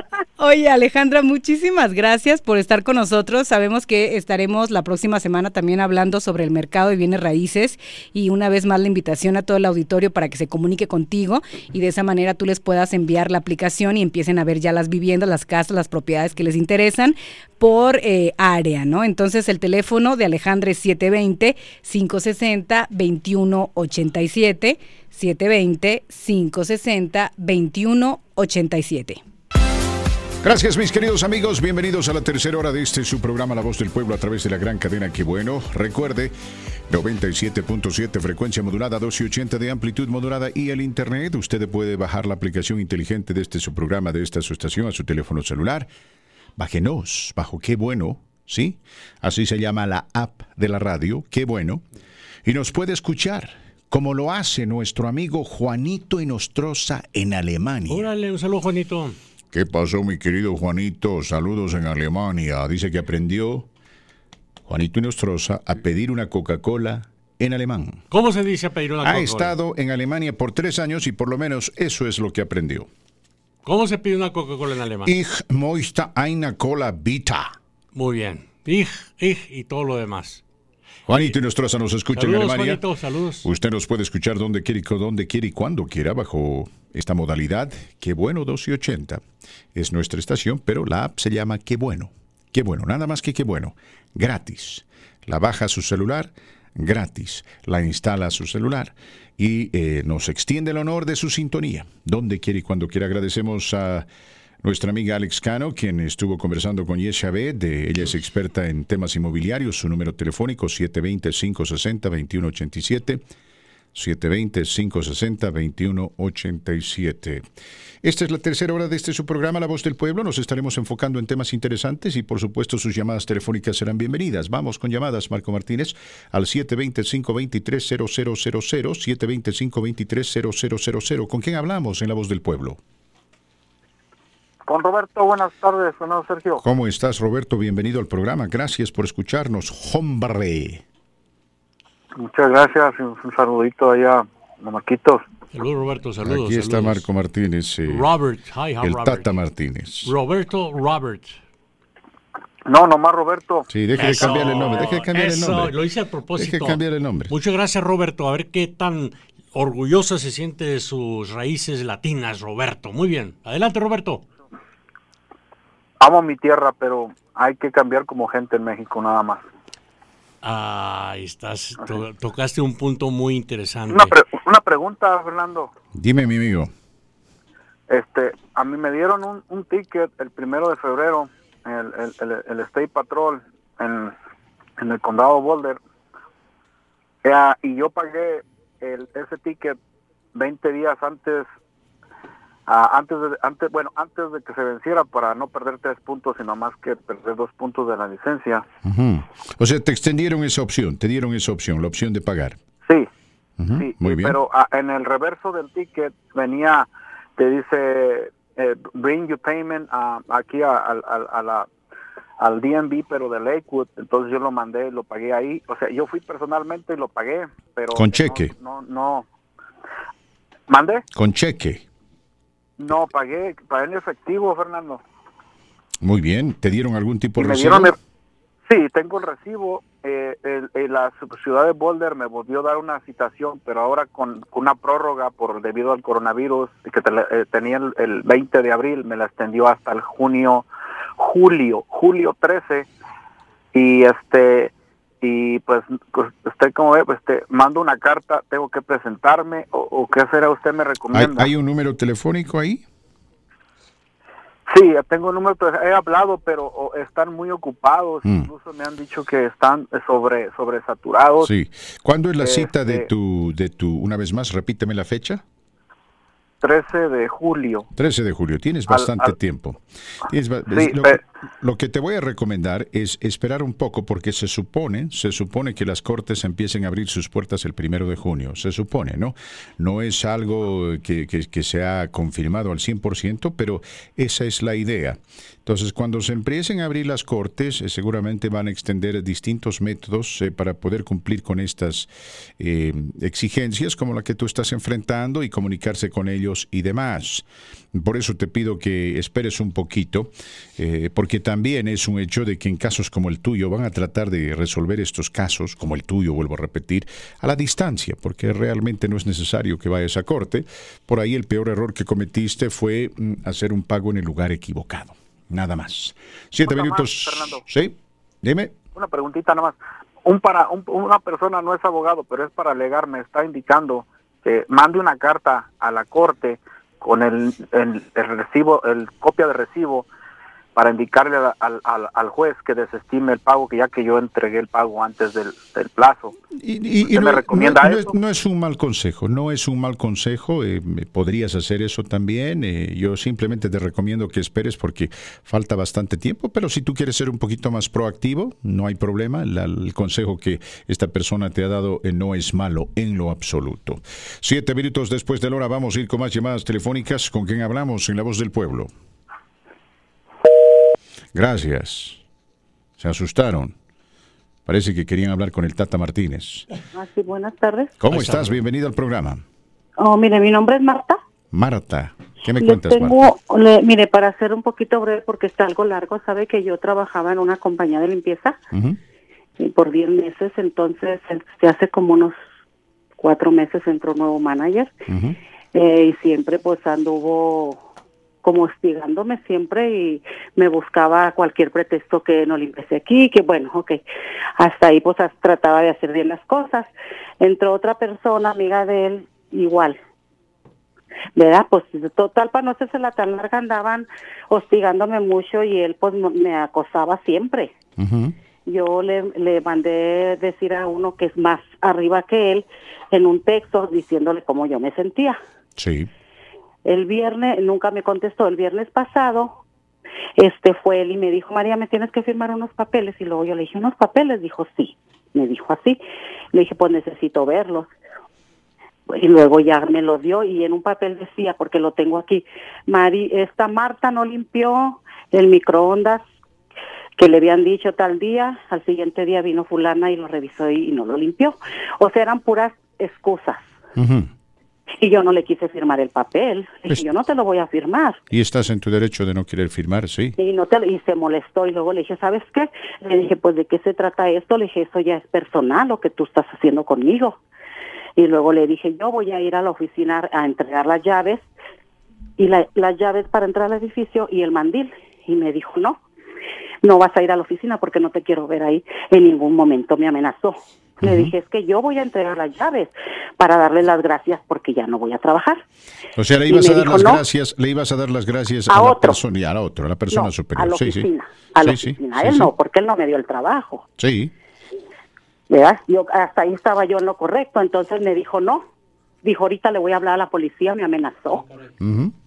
Y me echó la policía. Sí, ¿y qué dijo la policía? La policía, y, y como yo no hablo inglés, y él le dijo, y hasta eso muy buena persona, una mujer.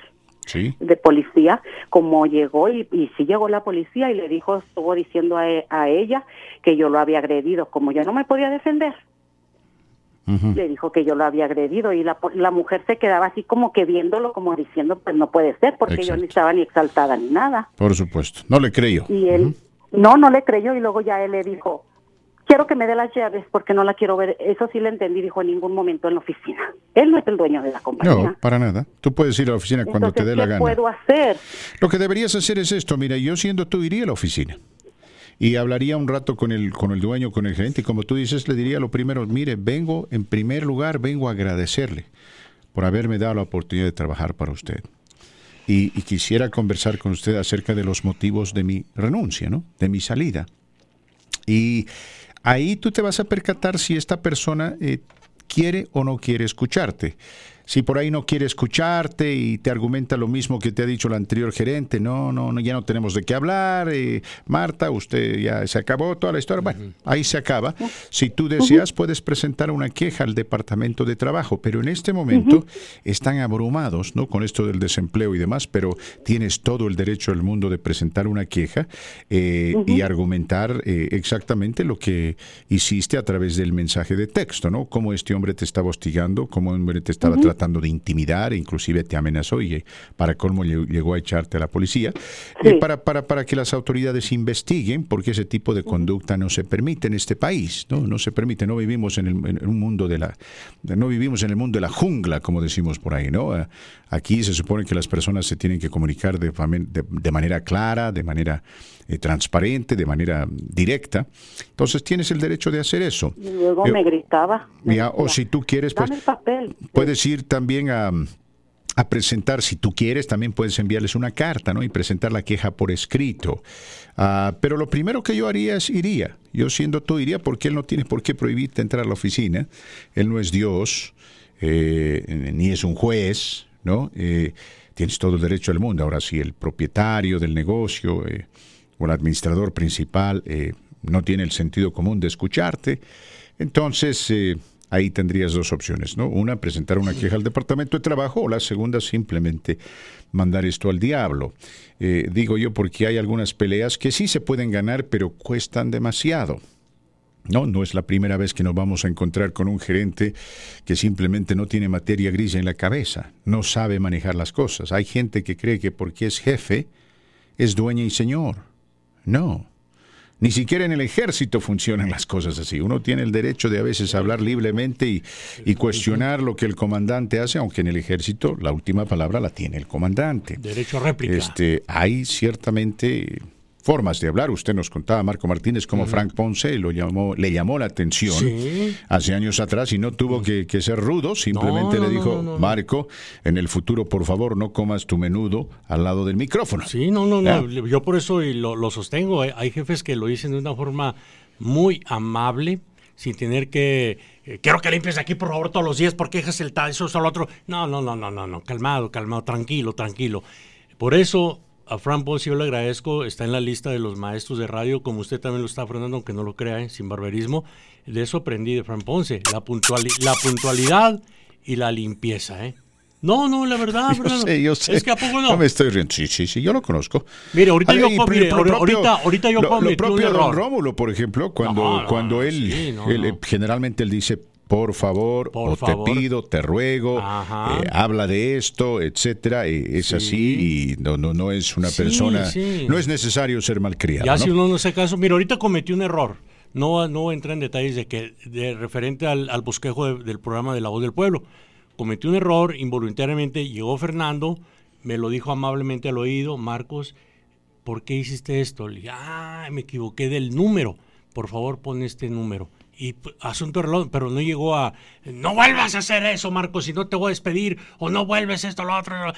Por favor, por favor. Parece, parece que este gerente ¿eh? simplemente no quería a nuestra amiga Marta. No, pero ella tiene muchos derechos ahí, Fernando. Claro, vamos con más llamadas. ¿Con quién hablamos en La Voz del Pueblo? Mm, buenas tardes, Sergio. Soy Araceli. Araceli, ¿cómo estás? primeramente, primeramente felicitarlos por su programa. Araceli, gracias. Y siempre, y siempre pues pidiendo su ayuda. Es, es respecto a, a las aerolíneas de avión. Sí. Yo tenía mi viaje para México en abril 6. ¿En Volaris? Me la cancelaron, Volaris. Sí. Me la volvieron a cancelar en abril 11. Y es básicamente es imposible comunicarse con ellos. y aparte, no dan opción de cancelar. Mm. Mira, el departamento de, un reembolso, perdón. Ya, el departamento de transporte de los Estados Unidos ha emitido un comunicado esta mañana eh, por medio del cual deja bien en claro de que si la aerolínea cancela el vuelo por cualquier motivo en esto del coronavirus, es responsable para reembolsarte este costo. Ahora te lo pueden reembolsar extendiéndote otro boleto, si quieren, o te lo pueden reembolsar en dinero. No tienen que encontrar la forma de negociar esto contigo. Eso es lo que ha dicho el Departamento de Transporte del, del gobierno federal estadounidense, ¿no? Porque hay un departamento de transporte. Sí. Bueno, no hoy se recalcó esta información, pero esto ya lo habían dicho anteriormente. pero volvieron a subrayar esto de que si la aerolínea cancela determinado vuelo, la aerolínea tiene la responsabilidad de reembolsar el dinero.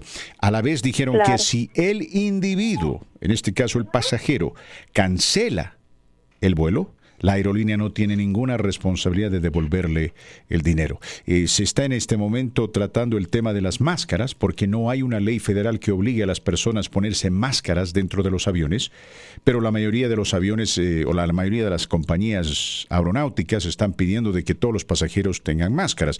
Entonces están en ese tira y afloja para ver cómo van a manejar este tema, pero en el tema del reembolso han sido bastante claros. Entonces ahora lo que... ¿qué me aconsejas que haga? Tienes que seguir insistiendo, tienes que seguir insistiendo, porque tienes una, una, arma a tu favor, si se quiere, un argumento bastante persuasivo de que ellos cancelaron el vuelo. Tú no, fueron ellos. Y les puedes decir esto, el Departamento de Transporte, ¿no? Del gobierno de los Estados Unidos de América ha dejado bien en claro que la responsabilidad de las aerolíneas de reembolsar el costo del pasaje o del vuelo si ellos cancelan el mismo, es total. Y vuelvo para simplificar. Cancela la aerolínea, devuelve el dinero. O encuentra la forma de negociar esto con el pasajero. Cancela el pasajero o el individuo, no hay devolución de dinero. Esas son las reglas bajo las cuales estamos viviendo dentro del coronavirus. Ahora, respecto a lo que usted dijo, Marco Martínez, no contestan, no contestan. Evidentemente no contestan, pero eventualmente van a tener que contestar, ah. porque uno no se tiene que desesperar, no te puedes desesperar. Basado en la experiencia que pasó nuestro amigo Sergio, sí. él eh, estuvo insistiendo, al igual usted, yo fui testigo como usted hizo varias llamadas, no le contestaron. No, no están contestando. No están. No solamente ellos. ¿ah? Entonces, como él pagó con tarjeta de crédito, ahí está la evidencia. Le reembolsaron su dinero. Claro. Entonces, amiga, si usted pagó con la tarjeta de crédito, comuníquese con ellos inmediatamente. exacto. Insista, insista, porque ellos tienen la responsabilidad. ¿Por qué? Porque ellos cancelaron el Una falta de ética el no contestar. Bueno, le voy a decir, no, no, sé, no, no sabemos. Es que las otras aerolíneas sí contestan. No todas. eso, esto, esto, es una situación caótica. Le soy sincero, es una situación caótica en este momento. Y por eso yo le había dicho en el caso de Sergio que tenga paciencia. Hay que tener paciencia. Tenemos otro oyente que también compró un par de boletos se le cancelaron el vuelo. Eh, eh, la evidencia está ahí, ¿no? Él no canceló, fue la aerolínea, tiene que devolverle el dinero si eso es lo que el pasajero quiere.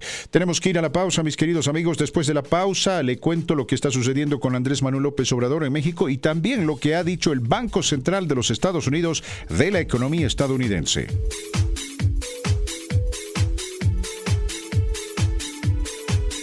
22 minutos eh, después de la hora continuamos con más de este su programa La Voz del Pueblo a través de la gran cadera que bueno, vamos a ir con una llamada telefónica y luego nos enfocamos en los temas que anticipé antes de la pausa, mis queridos amigos. ¿Con quién hablamos en La Voz del Pueblo? Buenas tardes, Fernando. ¿Cómo estás, mi amigo? Bienvenido. Aquí bien, tenemos una inquietud y una pregunta. Aquí los compañeros de trabajo. ¿Cuál es primera, la inquietud o la pregunta? Primero la pregunta. La pregunta. eh, respecto al, al, ¿cómo se llama? Al, estímulo económico que mandó el gobierno. Sí. Supuestamente son 1.200 dólares. ¿Es por casa o cada persona individualmente. 1.200 dólares por cada cónyuge, siempre y cuando ambos cónyuges tengan un número de seguro social válido. Entonces, eh, te doy un ejemplo. Digamos, Pedro y María están casados, los dos son residentes o ciudadanos, reciben cada uno 1.200, total de 2.400. Y 500 eh, dólares por cada hijo menor de 16 años, quien sea dependiente y eh, quien también tenga el número de seguro social. Si digamos Pedro y María tienen dos hijos y ambos tienen seguro de social válido, tienen un estatus válido, entonces estaríamos hablando de 3.400 dólares. Ok, esa era la inquietud, Fernando. Muy bien, perfecto. Ah, ¿La pregunta? Esa era la pregunta. ¿La pregunta está bien? La inquietud está Sí, dentro no, de era la la pregunta. y la inquietud es que teníamos. Ah, perfecto, muchas gracias. Una Ahora voy a última explicar. pregunta, pregunta Sí. de- del Pitbull, me dice, me manda por Facebook, dice, Marquito, disculpe, di- pregúntale a don Fernando que si por causa de las abejas asesinas nos van a dar otro estímulo. No, Pitbull, lamentablemente no, aunque no sería mala idea, no sería No mala sería idea, mala pero no. No, Pitbull, vos, por A- favor. Aquí el, el problema es el siguiente, mis queridos amigos. Ayer los demócratas eh, están, han presentado un proyecto eh, que requiere otra inversión de 3 mil, ¿qué digo? 3 trillones de dólares. 3, no, no, no, a ver, déjeme, sí, sí, sí, sí, estoy en lo correcto. Ah, mm, que eh, redoblaría, es decir, volvería a enviar este dinero a, todos eh, aquellos quienes eh, pagan impuestos, ¿no? Eh, pero en este particular caso evitaría discriminar en contra de las personas que tienen ITIN, en contra de las personas indocumentadas. Ah, eso va a ser difícil, pero no imposible. Lo menos que el Partido Demócrata puede demandar y los republicanos tienen, tienen de alguna manera que, eh, entender el, propósito de- de esta requisitoria es no discriminar a los ciudadanos americanos quienes forman parte de familias mixtas. Porque, digamos, papá y mamá tienen ITIN y ambos tienen la responsabilidad o asumen la responsabilidad de hacer sus impuestos. Y incluyen en la declaratoria a tres hijos y los tres hijos son ciudadanos. O los tres hijos tienen un seguro social válido, digamos residentes. Esos tres hijos no deberían ser discriminados, mucho más aún si son ciudadanos. Pero hoy en día, cualquier ciudadano que forme parte de una familia mixta, no solamente no califica para este estímulo, sino que descalifica a toda la familia. Es algo vergonzoso, es algo francamente inaceptable. No se puede castigar a un ciudadano americano de esa manera, no se lo puede discriminar con semejante sinvergüenzura. Algunos dicen por ahí que estos ciudadanos americanos, al contraer matrimonio o al tener una relación con una persona que no tiene documentos, están de alguna manera viabilizando la estadía de esa persona indocumentada aquí en los Estados Unidos y por lo tanto deben ser castigados. Imagínese semejante estupidez, como si esto del amor o esto de las relaciones fuese como las matemáticas, ¿no? Uno más uno es dos. No, no es así. Nadie piensa fríamente. Puede que Joe Smith, doctor emeritus del Denver Health, cardiólogo, esté saliendo del hospital y se encuentra con Margarita Martínez Pereira, quien está llevando a su hermano al hospital y Margarita simplemente con una sola mirada lo conquista. Y después este doctor dice, he encontrado el amor de mi vida y en fin, y, y como la historia de Blancanieves, ¿no? Todo termina bien, todo termina bien. ¿Cómo se puede juzgar a ese doctor por haber tomado la decisión de casarse con la mujer que él quiere? Es un derecho fundamental que los estadounidenses tienen. Pero por eso me, me- me va a gustar ver eh, los, eh, los eh, elementos de juicio de este proyecto cuando se debatan. eh, hay que poner atención, ponga atención, mis queridos amigos particularmente aquellos que se oponen. ¿Y por qué se oponen? Porque van a empezar a fabricar todo tipo de mentiras. Ahora, eh, tuve la oportunidad de leer un poco acerca de este nuevo proyecto y hay cosas que los demócratas están pidiendo que francamente son ridículas. No son ridículas, no, no, no se puede despilfarrar dinero de esa manera, pero me parece que lo están haciendo con el afán de encontrar un punto medio. Es decir, muchas veces en la política tú pides 10 cosas, de estas 10 cosas, 7 son importantes y 3 no tanto. Sacrificas las 3 para que te quedes con las 7. Eh, ¿Está usted, hablando, ¿Está usted hablando del estímulo de 6 mil dólares que propone el Partido Demócrata? Estoy hablando de un nuevo estímulo que sería muy similar al anterior que Oh, presentó perfecto. Nancy Pelosi. Sí, porque hay uno de 6 mil dólares. ¿eh? Sí, es, es- es- es- esos son otros proyectos Ah, que se bien, están muy bien. barajeando. Ok, ok. Pero eh, me alegro de que hayamos hablado de esto y, y me alegro, eh, aprovechando la llamada telefónica de nuestros amigos, hablando de la inquietud y la pregunta, ah, le cuento que el Banco Central de los Estados Unidos de América, conocido como Reserva Federal, a través eh, de su líder máximo, ha dejado entrever que el gobierno de los Estados Unidos tendrá que invertir más en la economía para mantener la economía a flote. Esta situación, dijo el chairman Powell, es una situación sui generis, es decir, algo que nunca antes se había visto. El riesgo que enfrenta a los Estados Unidos de caer en una depresión es grande, y esta depresión sería mucho más intensa que la de 1930, si es que se llega a la depresión. Hoy en día tenemos el 14%. El 14% de la fuerza laboral estadounidense sin trabajo, muchos de ellos no van a poder regresar a un trabajo. Básicamente lo que está diciendo el presidente del Banco Central es esto. Si el gobierno federal no invierte, ¿quién va a invertir?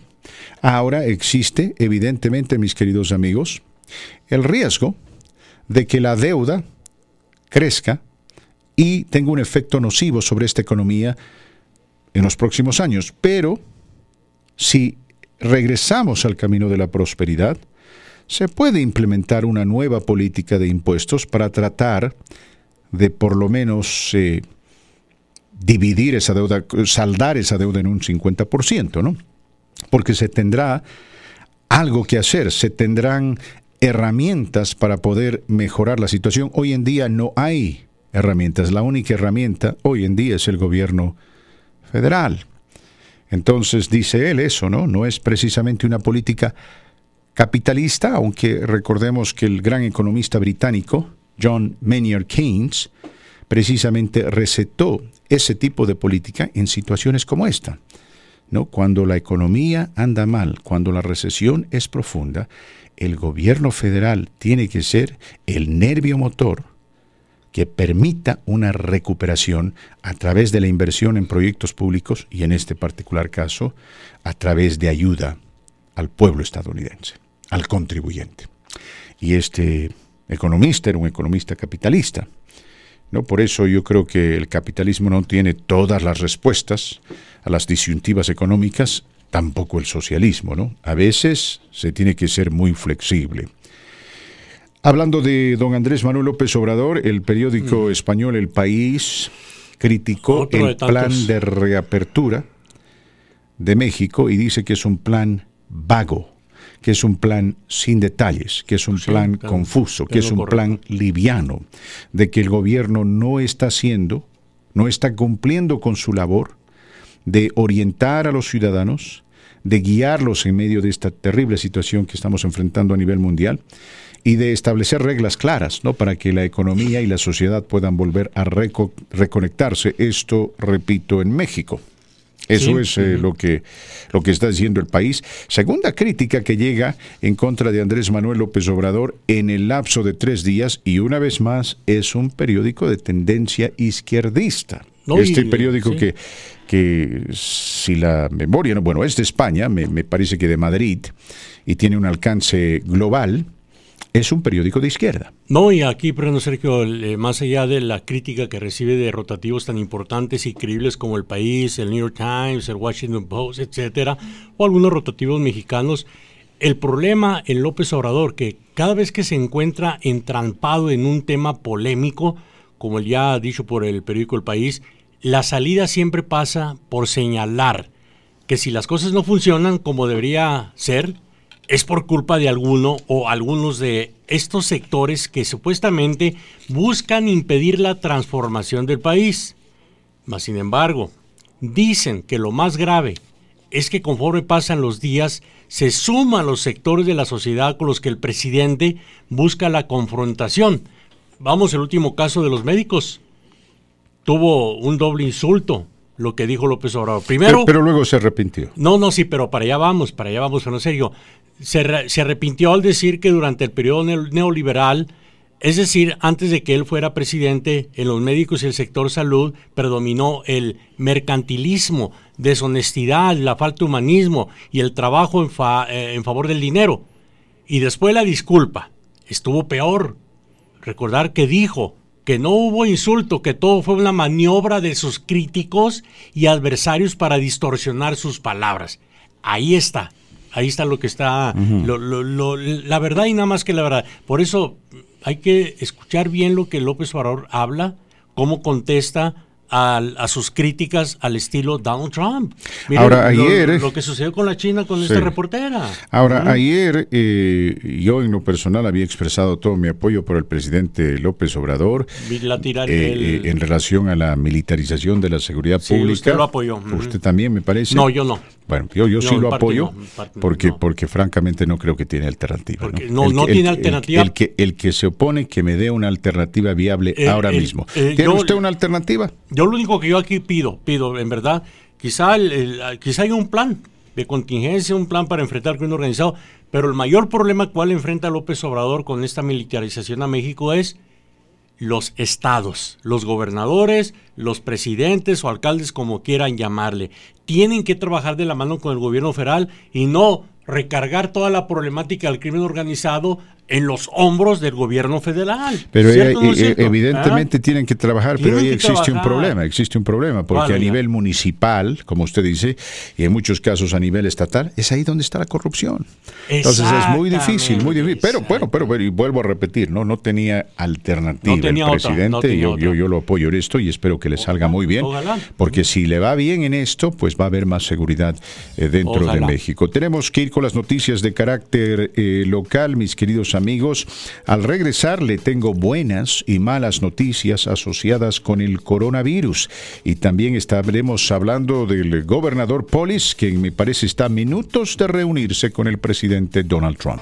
Gracias, eh, mis queridos amigos. Gracias. 40 eh, minutos después de la hora continuamos con más de este su programa La Voz del Pueblo a través de la gran cadena. Que bueno, le cuento que tengo buenas y malas noticias asociadas con el coronavirus. La buena noticia, eh, el ritmo de la infección por ejemplo aquí en Colorado y en otros estados importantes, ha bajado, mientras más gente puede ser sometida a exámenes, más gente sale sana, o sea, los resultados están favoreciendo a, a, la salud por encima de la enfermedad. Menos gente da positivo, más gente da negativo. Esa es la buena noticia asociada con el coronavirus. La mala noticia de que los extraños síntomas asociados con esta enfermedad continúan. En algunas personas, por extraños motivos. Extraño es el término correcto, el término que se tiene que usar aquí para describir a claras luces lo que está sucediendo. Porque doctores eh, con años de experiencia y con enfoques como el corazón, el cerebro, los pulmones, realmente están confundidos. En algunos casos, eh, por ejemplo, comentaba un doctor, eh, me parece en Nueva York, decía el paciente que yo estaba supervisando tenía 38 años. Se veía muy bien.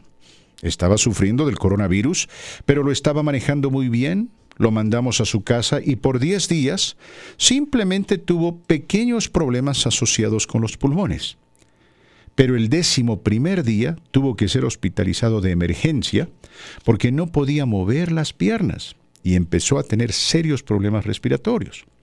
Y los doctores descubrieron que este muchacho había desarrollado coágulos sanguíneos que estaban evitando la irrigación de las piernas y también estaban afectándolo en eh, la oxigenación de la sangre. Tuvieron que operarlo de emergencia, gracias a Dios lo salvaron. Pero dicen los doctores, en algunos casos simplemente no sabemos. Le menciono esto porque en su momento en este programa le habíamos eh, pasado una recomendación, la recomendación de comprarse un oxímetro. Porque este oxímetro le va a ayudar mucho en esto del manejo del coronavirus. Dios no permita que usted se enferme, pero si eso sucede, este oxímetro puede revelar algo que inclusive sus síntomas no lo revelan. La falta de oxigenación, y ese es suficiente motivo como para levantar el teléfono, hablar con el doctor y decir, a ver, mi oxigenación está en 75%, ¿debería irlo a ver o no? ¿Por qué?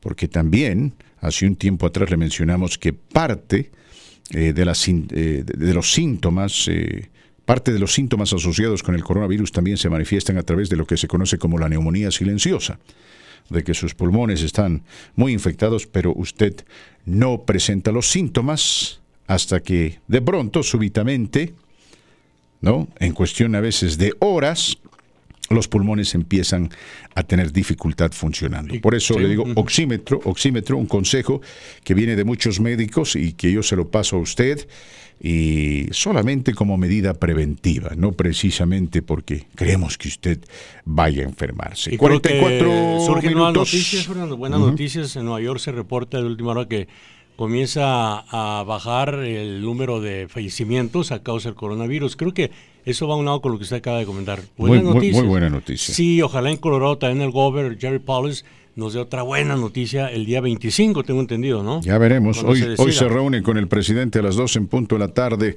Eh, mis queridos amigos, después de este su programa La Voz del Pueblo, ustedes saben, viene nuestra amiga Yeshabet Quesada con el programa de la Regia para presentarle una revista informativa enfocada en aquello que es importante eh, principalmente para nuestra comunidad, mujeres, hombres, familias, etcétera, desde un punto de vista emocional, psicológico, práctico, en fin. Es un programa muy interesante interesante desde las 2 de la tarde hasta las 3, una hora, que usted no se la puede perder. Y aquí está Yesabet para darnos un adelanto de lo que se viene hoy en ese programa. Gracias, Fernando. Pues sí, efectivamente, el día de hoy estaremos encarando la situación de las adicciones, cómo es que han ido aumentando y el peligro que esto significa en medio de esta pandemia. Los números dicen que, pues desafortunadamente, las cifras han aumentado de adicciones por los miedos, la incertidumbre, la nueva rutina, la nueva normalidad, entre comillas, la ansiedad, el estrés y demás. Así es que no se pierdan porque vamos a estar entrevistando al doctor Frank Clavijo al respecto, nos va a estar dando indicaciones importantes, recursos, así es que, bueno, ya lo sabe, en punto de las 2 de la tarde estaremos hablando de esto y más, también tenemos noticias del espectáculo y bueno, también es un espacio de entretenimiento para todo el auditorio, así es que ya lo espero en punto de las 2. Perfecto, Frank Clavijo, quien tuvo un consejo interesante cuando lo entrevistamos hace tiempo aquí en este programa, dijo, no sufran por adelantado. ¿No? es que sí. Nos encanta los seres humanos hacer el escándalo y el drama. Ah, entonces, Que, que, la gente esté atenta porque Frank Clavijo tiene muy buenos consejos, mis queridos amigos, para poder manejar esta situación difícil que enfrentamos donde definitivamente hay frustración, hay ansiedad, hay miedo, hay incertidumbre y en algunos casos, como dice Yeshabet, lo compartimos con nuestros oyentes el lunes, eh, las adicciones eh, están regresando o, se están disparando a tal punto de que se anticipa la muerte de aproximadamente 75 mil personas fuera del coronavirus, ¿ah? con, suicidios y eh, precisamente lo que tú mencionas, eh, Yeshabet, adicciones. Así es. Una entrevista importante, por favor no se la pierda, mi querido amigo. Con la regia. Gracias, Yeshabet. 46 minutos después de hora, queremos aprovechar este momento para extender una felicitación sincera a las escuelas de Aurora, las escuelas públicas de Aurora, porque durante esta pandemia han repartido 600 mil alimentos. Imagínese usted, 600 mil alimentos, particularmente para los niños. Gracias a todos aquellos que forman parte de las escuelas públicas de Aurora. Eh, mis amigos, en el fútbol, la Premier de Inglaterra está debatiendo si regresa o no. Y este es el problema, y se lo comunica usted, Marco Martínez. Imagínese usted es propietario de un equipo de la Premier. Tiene un contrato televisivo. El contrato televisivo ha sido pagado por anticipado. Le quedan nueve fechas. Si usted no cumple con estas nueve fechas, tiene que devolver 338 millones de dólares. Ahora, las nuevas fechas solamente se pueden cumplir de acuerdo a dictámenes del gobierno en campo neutral. Sí, ¿Mm? sí. Los equipos que están arriba no tienen ningún inconveniente. Los que están abajo están echando el grito al cielo porque dicen que van a perder la ventaja competitiva de jugar en casa y eso indirectamente los va a afectar en su afán de evitar el descenso. Entonces, aquí hay dos opciones que la Federación Inglesa de Fútbol ha desechado por completo. Número uno, no vamos a cancelar la temporada, dijeron ellos. No habrá cancelación de temporada. Yo le tengo la respuesta. Y ¿eh? número dos, si no jugamos, dicen ellos, entonces se establecerá un método por medio del cual se determinará quiénes van a ser los campeones, subcampeones y demás, y tienen varias opciones, entre ellas el cómputo de puntos por partido, puntos ganados como visitante, puntos ganados como local, etcétera, ¿no? Hay múltiples opciones. Pero dice, este campeonato no se puede echar al tacho, tiene que haber un resultado, tiene que haber un campeón y tienen que haber equipos que desciendan. ¿Usted qué hace? Yo volvería a jugar o simplemente no, lo, no, Me hace la pregunta como, sí, a usted le hago la pregunta. propietario de un equipo Sí, sí, sí, sí. No, no, en, términos generales, aplique un poco la lógica. ¿Se Bueno. debería jugar o no? Se debería de jugar y aplicaría algo genial que hizo Japón en un partido de béisbol, no sé si vio las imágenes, llenaron el estadio de jugadores ficticios, usaron cientos de maniquíes, Fernando Sergio, y figuras de seres humanos en- de cartón, Mm. y dio resultado. Entonces implementaron sonido real de gente que acudía a los anteriores partidos. Por ejemplo, cuando había un home run, solían meter el sonido de partidos anteriores de un home run. Mm.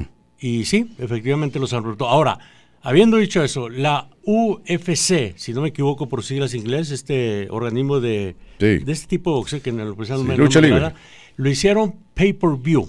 No precisamente lucha libre, no, es el UFC. No, pero no van a poder hacer No, eso no, con no, el no, fútbol no, no, porque ya existe Permítame, un contrato. déjeme existe terminar. un contrato. No, Ponga atención, es que por lo, lle- lo- favor. lo llevaron a cabo por pay-per-view, recaudaron más de 40 millones de dólares Sí, sin pero ellos, público. Claro, pero ellos ya tienen, ya tienen Ah, contrato televisivo. Aquí bueno, lo que se tiene que hacer es simplemente jugar y se juega en estadios sí, vacíos y se juega en campo neutral y esa es la realidad que todos estamos viviendo. Yo me imagino una tormenta de lluvia, dos equipos están jugando, empieza a llover, los dos sufren las consecuencias. Si uno la maneja mejor que la otra, bueno, La- ese ya es problema de cada equipo. Yo creo que aquí hay algunos que quieren hornear el pastel y comérselo también. la, Tenemos que ir la a la pausa. de Béisbol también, Fernando. ¿eh? Vamos a ir a la pausa y al regresar, mis amigos, en la recta final de este su programa, le voy a contar lo que está sucediendo con la Corte Suprema de Justicia y un interesante reclamo que se originó aquí en el estado de Colorado y que podría tener serias consecuencias para futuras elecciones presidenciales, incluida la que se viene entre presuntamente Joe Biden y Donald Trump.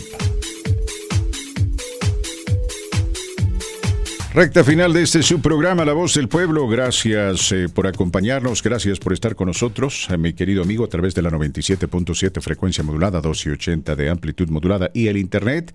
Recuerde, puede visitar nuestro sitio web www.quebueno1280.com y escucharnos en vivo simplemente buscando el icono que precisamente le extiende esa oportunidad. Eh, no se olvide también de escuchar a nuestra compañera, la regia. Y Elizabeth Quesada eh, llega al aire a las 2 de la tarde, inmediatamente después de este su programa, y tiene una entrevista interesante con eh, nuestro amigo Frank Clavijo, el doctor Frank Clavijo, quien es experto en psicología y quien le garantizo va a tener muy buenos consejos para todos quienes escuchan esta estación, quienes van a escuchar a Yeshabed, y son consejos familiares que le pueden ayudar muchísimo a usted, porque todos estamos viviendo en un mundo de incertidumbre y esto definitivamente crea emociones con- encontradas. Hablando eh, precisamente, mis queridos amigos de incertidumbre, les cuento que la Corte Suprema de los Estados Unidos escuchó hoy un caso asociado con un tema interesante, el tema de los votos populares y los votos electorales. Como ustedes saben, hay mucha gente a nivel nacional que está pidiendo que las elecciones en los Estados Unidos se definan solamente con el voto electoral y que, perdón, con el voto popular, el voto de la gente, su voto y mío, y que básicamente manden al diablo al colegio electoral. Este reclamo tiene que ver con el hecho de que algunos individuos que han sido preseleccionados para ser votantes electorales en la última elección eh, decidieron no votar por el ganador del voto popular en su estado. Digamos aquí en Colorado. Aquí en Colorado la señora Clinton ganó y, de lejos. Imagínese usted un grupo o un individuo quien a nivel local diga, bueno, yo no voy a votar por Hillary Clinton, porque creo que a pesar de que ella ganó aquí en Colorado, es evidente que Donald Trump va a ganar el país. Y como tal, me compete votar por Donald Trump. Mi conciencia me dice tengo que votar por Donald Trump porque él va a ser el próximo presidente. Bueno, eso sucedió aquí en Colorado. Y también sucedió en Washington. Ahora, de los 50 estados, 32 estados han implementado reglas que dicen claramente que cualquier votante electoral tiene que someterse a la voluntad popular. Es decir, si Joe Biden en el 2020, en noviembre de este año, gana el voto popular en Colorado, al votante electoral le compete votar por él, le guste o no. Hay otros que dicen que no, que cada votante electoral tiene su propia conciencia y debería votar como tal. La Corte Suprema eh, no está particularmente a favor de esto porque crearía una situación caótica, mi querido amigo. Crearía una situación tremendamente caótica en términos electorales, la elección y lo que viene por delante. ¿no? Por eso yo digo, hay que enfocarse en el voto electoral. Y eso hace de que los candidatos tengan la obligación de hacer campaña en lugares pequeños, que tal vez no tienen ni el 10% de los votos electorales de California, pero tienen suficientes votos electorales para determinar quién va a ganar la elección. Recuerde, la primera elección de George Bush, si usted tiene memoria, Bush ganó por un margen de apenas 5 votos electorales. 271 votos a favor para él, 266 votos a favor del señor Albert Gore, quien fue su contrincante. Y de no haber eh, el señor Gore tenido la gentileza de aceptar la decisión de la Corte Suprema de, Justicia en ese conflicto, eh, nos hubiésemos metido en un serio problema constitucional, ¿no? Pero Albert Gore eh, fue un hombre muy decente, aceptó la decisión de la Corte Suprema y reconoció a George Bush como presidente de los Estados Unidos, más allá de que muchos dentro del Partido Demócrata le pidieron a gritos que no lo haga. ¿Usted cree que Donald Trump haría eso? No, ya lo dijo abiertamente. Habrá un problema. Si pierdo, habrá un problema. Eh, noticia de última hora, el Departamento de Turismo del Estado de Colorado, por medio de su representante, publica la siguiente nota. Viajeros de otros estados que no pertenezcan al Estado de Colorado no vengan, por favor, hasta que el tiempo sea correcto. Welcome to California, Colorado. Not yet. No son bienvenidos hasta futuro tiempo. Aquí está la nota, mire. De última hora. Lo siguiente, hay un crecimiento de personas que se están infectando eh, a propósito del COVID-19. Entre ellos, para bien, un grupo de personas que pertenecen a una organización se han ah, voluntariamente puesto a manos de doctores para ser infectados por voluntad propia del COVID-19 pero para que ellos sean utilizados como conejillos. Sí, para encontrar una vacuna. Para ahora. Eso es bueno, eso es bueno. Eso es muy bueno. Hay un crecimiento increíble en diferentes prisiones federales y estatales donde se publica un audio-video donde se ve un grupo de, eh, prisioneros infectándose a propósito con el COVID-19. ¿Para qué, Fernando Sergio? Para que los eh, pongan en libertad. Exactamente, como el jefe de campaña Medford, Medford de Manafort, que fue puesto ya en libertad. ¿Sabe cómo yo voy a evitar que algo así suceda aquí en Radio? Increíble, pero cierto. Para que usted no se vaya obligatoriamente a la casa o algo así. ¿Sabe cómo? Yo mi trabajo. Pero ¿sabe cómo yo evito eso? de una manera muy simple. Abra la boca. Ay, quíteme. Oiga eso, mi micrófono, hombre. Ahí está. Ya me, Ahí está. Ya me están regañando. Totalmente desinfectado. Puede regresar mañana, por favor. Llego bien Lysol a la casa, vi una ribotota, compa. Llego a la casa. ¿Qué onda? Que rollo, loco. No, Fernando. Gracias, Fernando. Y no por desinfectarme, sino por desinfectar el micrófono. Nos vamos, mis queridos amigos. Por favor, quédense con nosotros. no se vayan. Qué bonita la vida, qué bonita. Que se viene nuestra amiga La Regia. Nos reencontramos escúchala, mañana. Escúchala, ¿eh? A las 11 de la mañana. Escuche la regia con su entretenido programa de información, esa interesante entrevista, el crecimiento de adictos eh, debido al aislamiento. Yo sé que el doctor Clavijo hablará mucho más de adicciones por aislamiento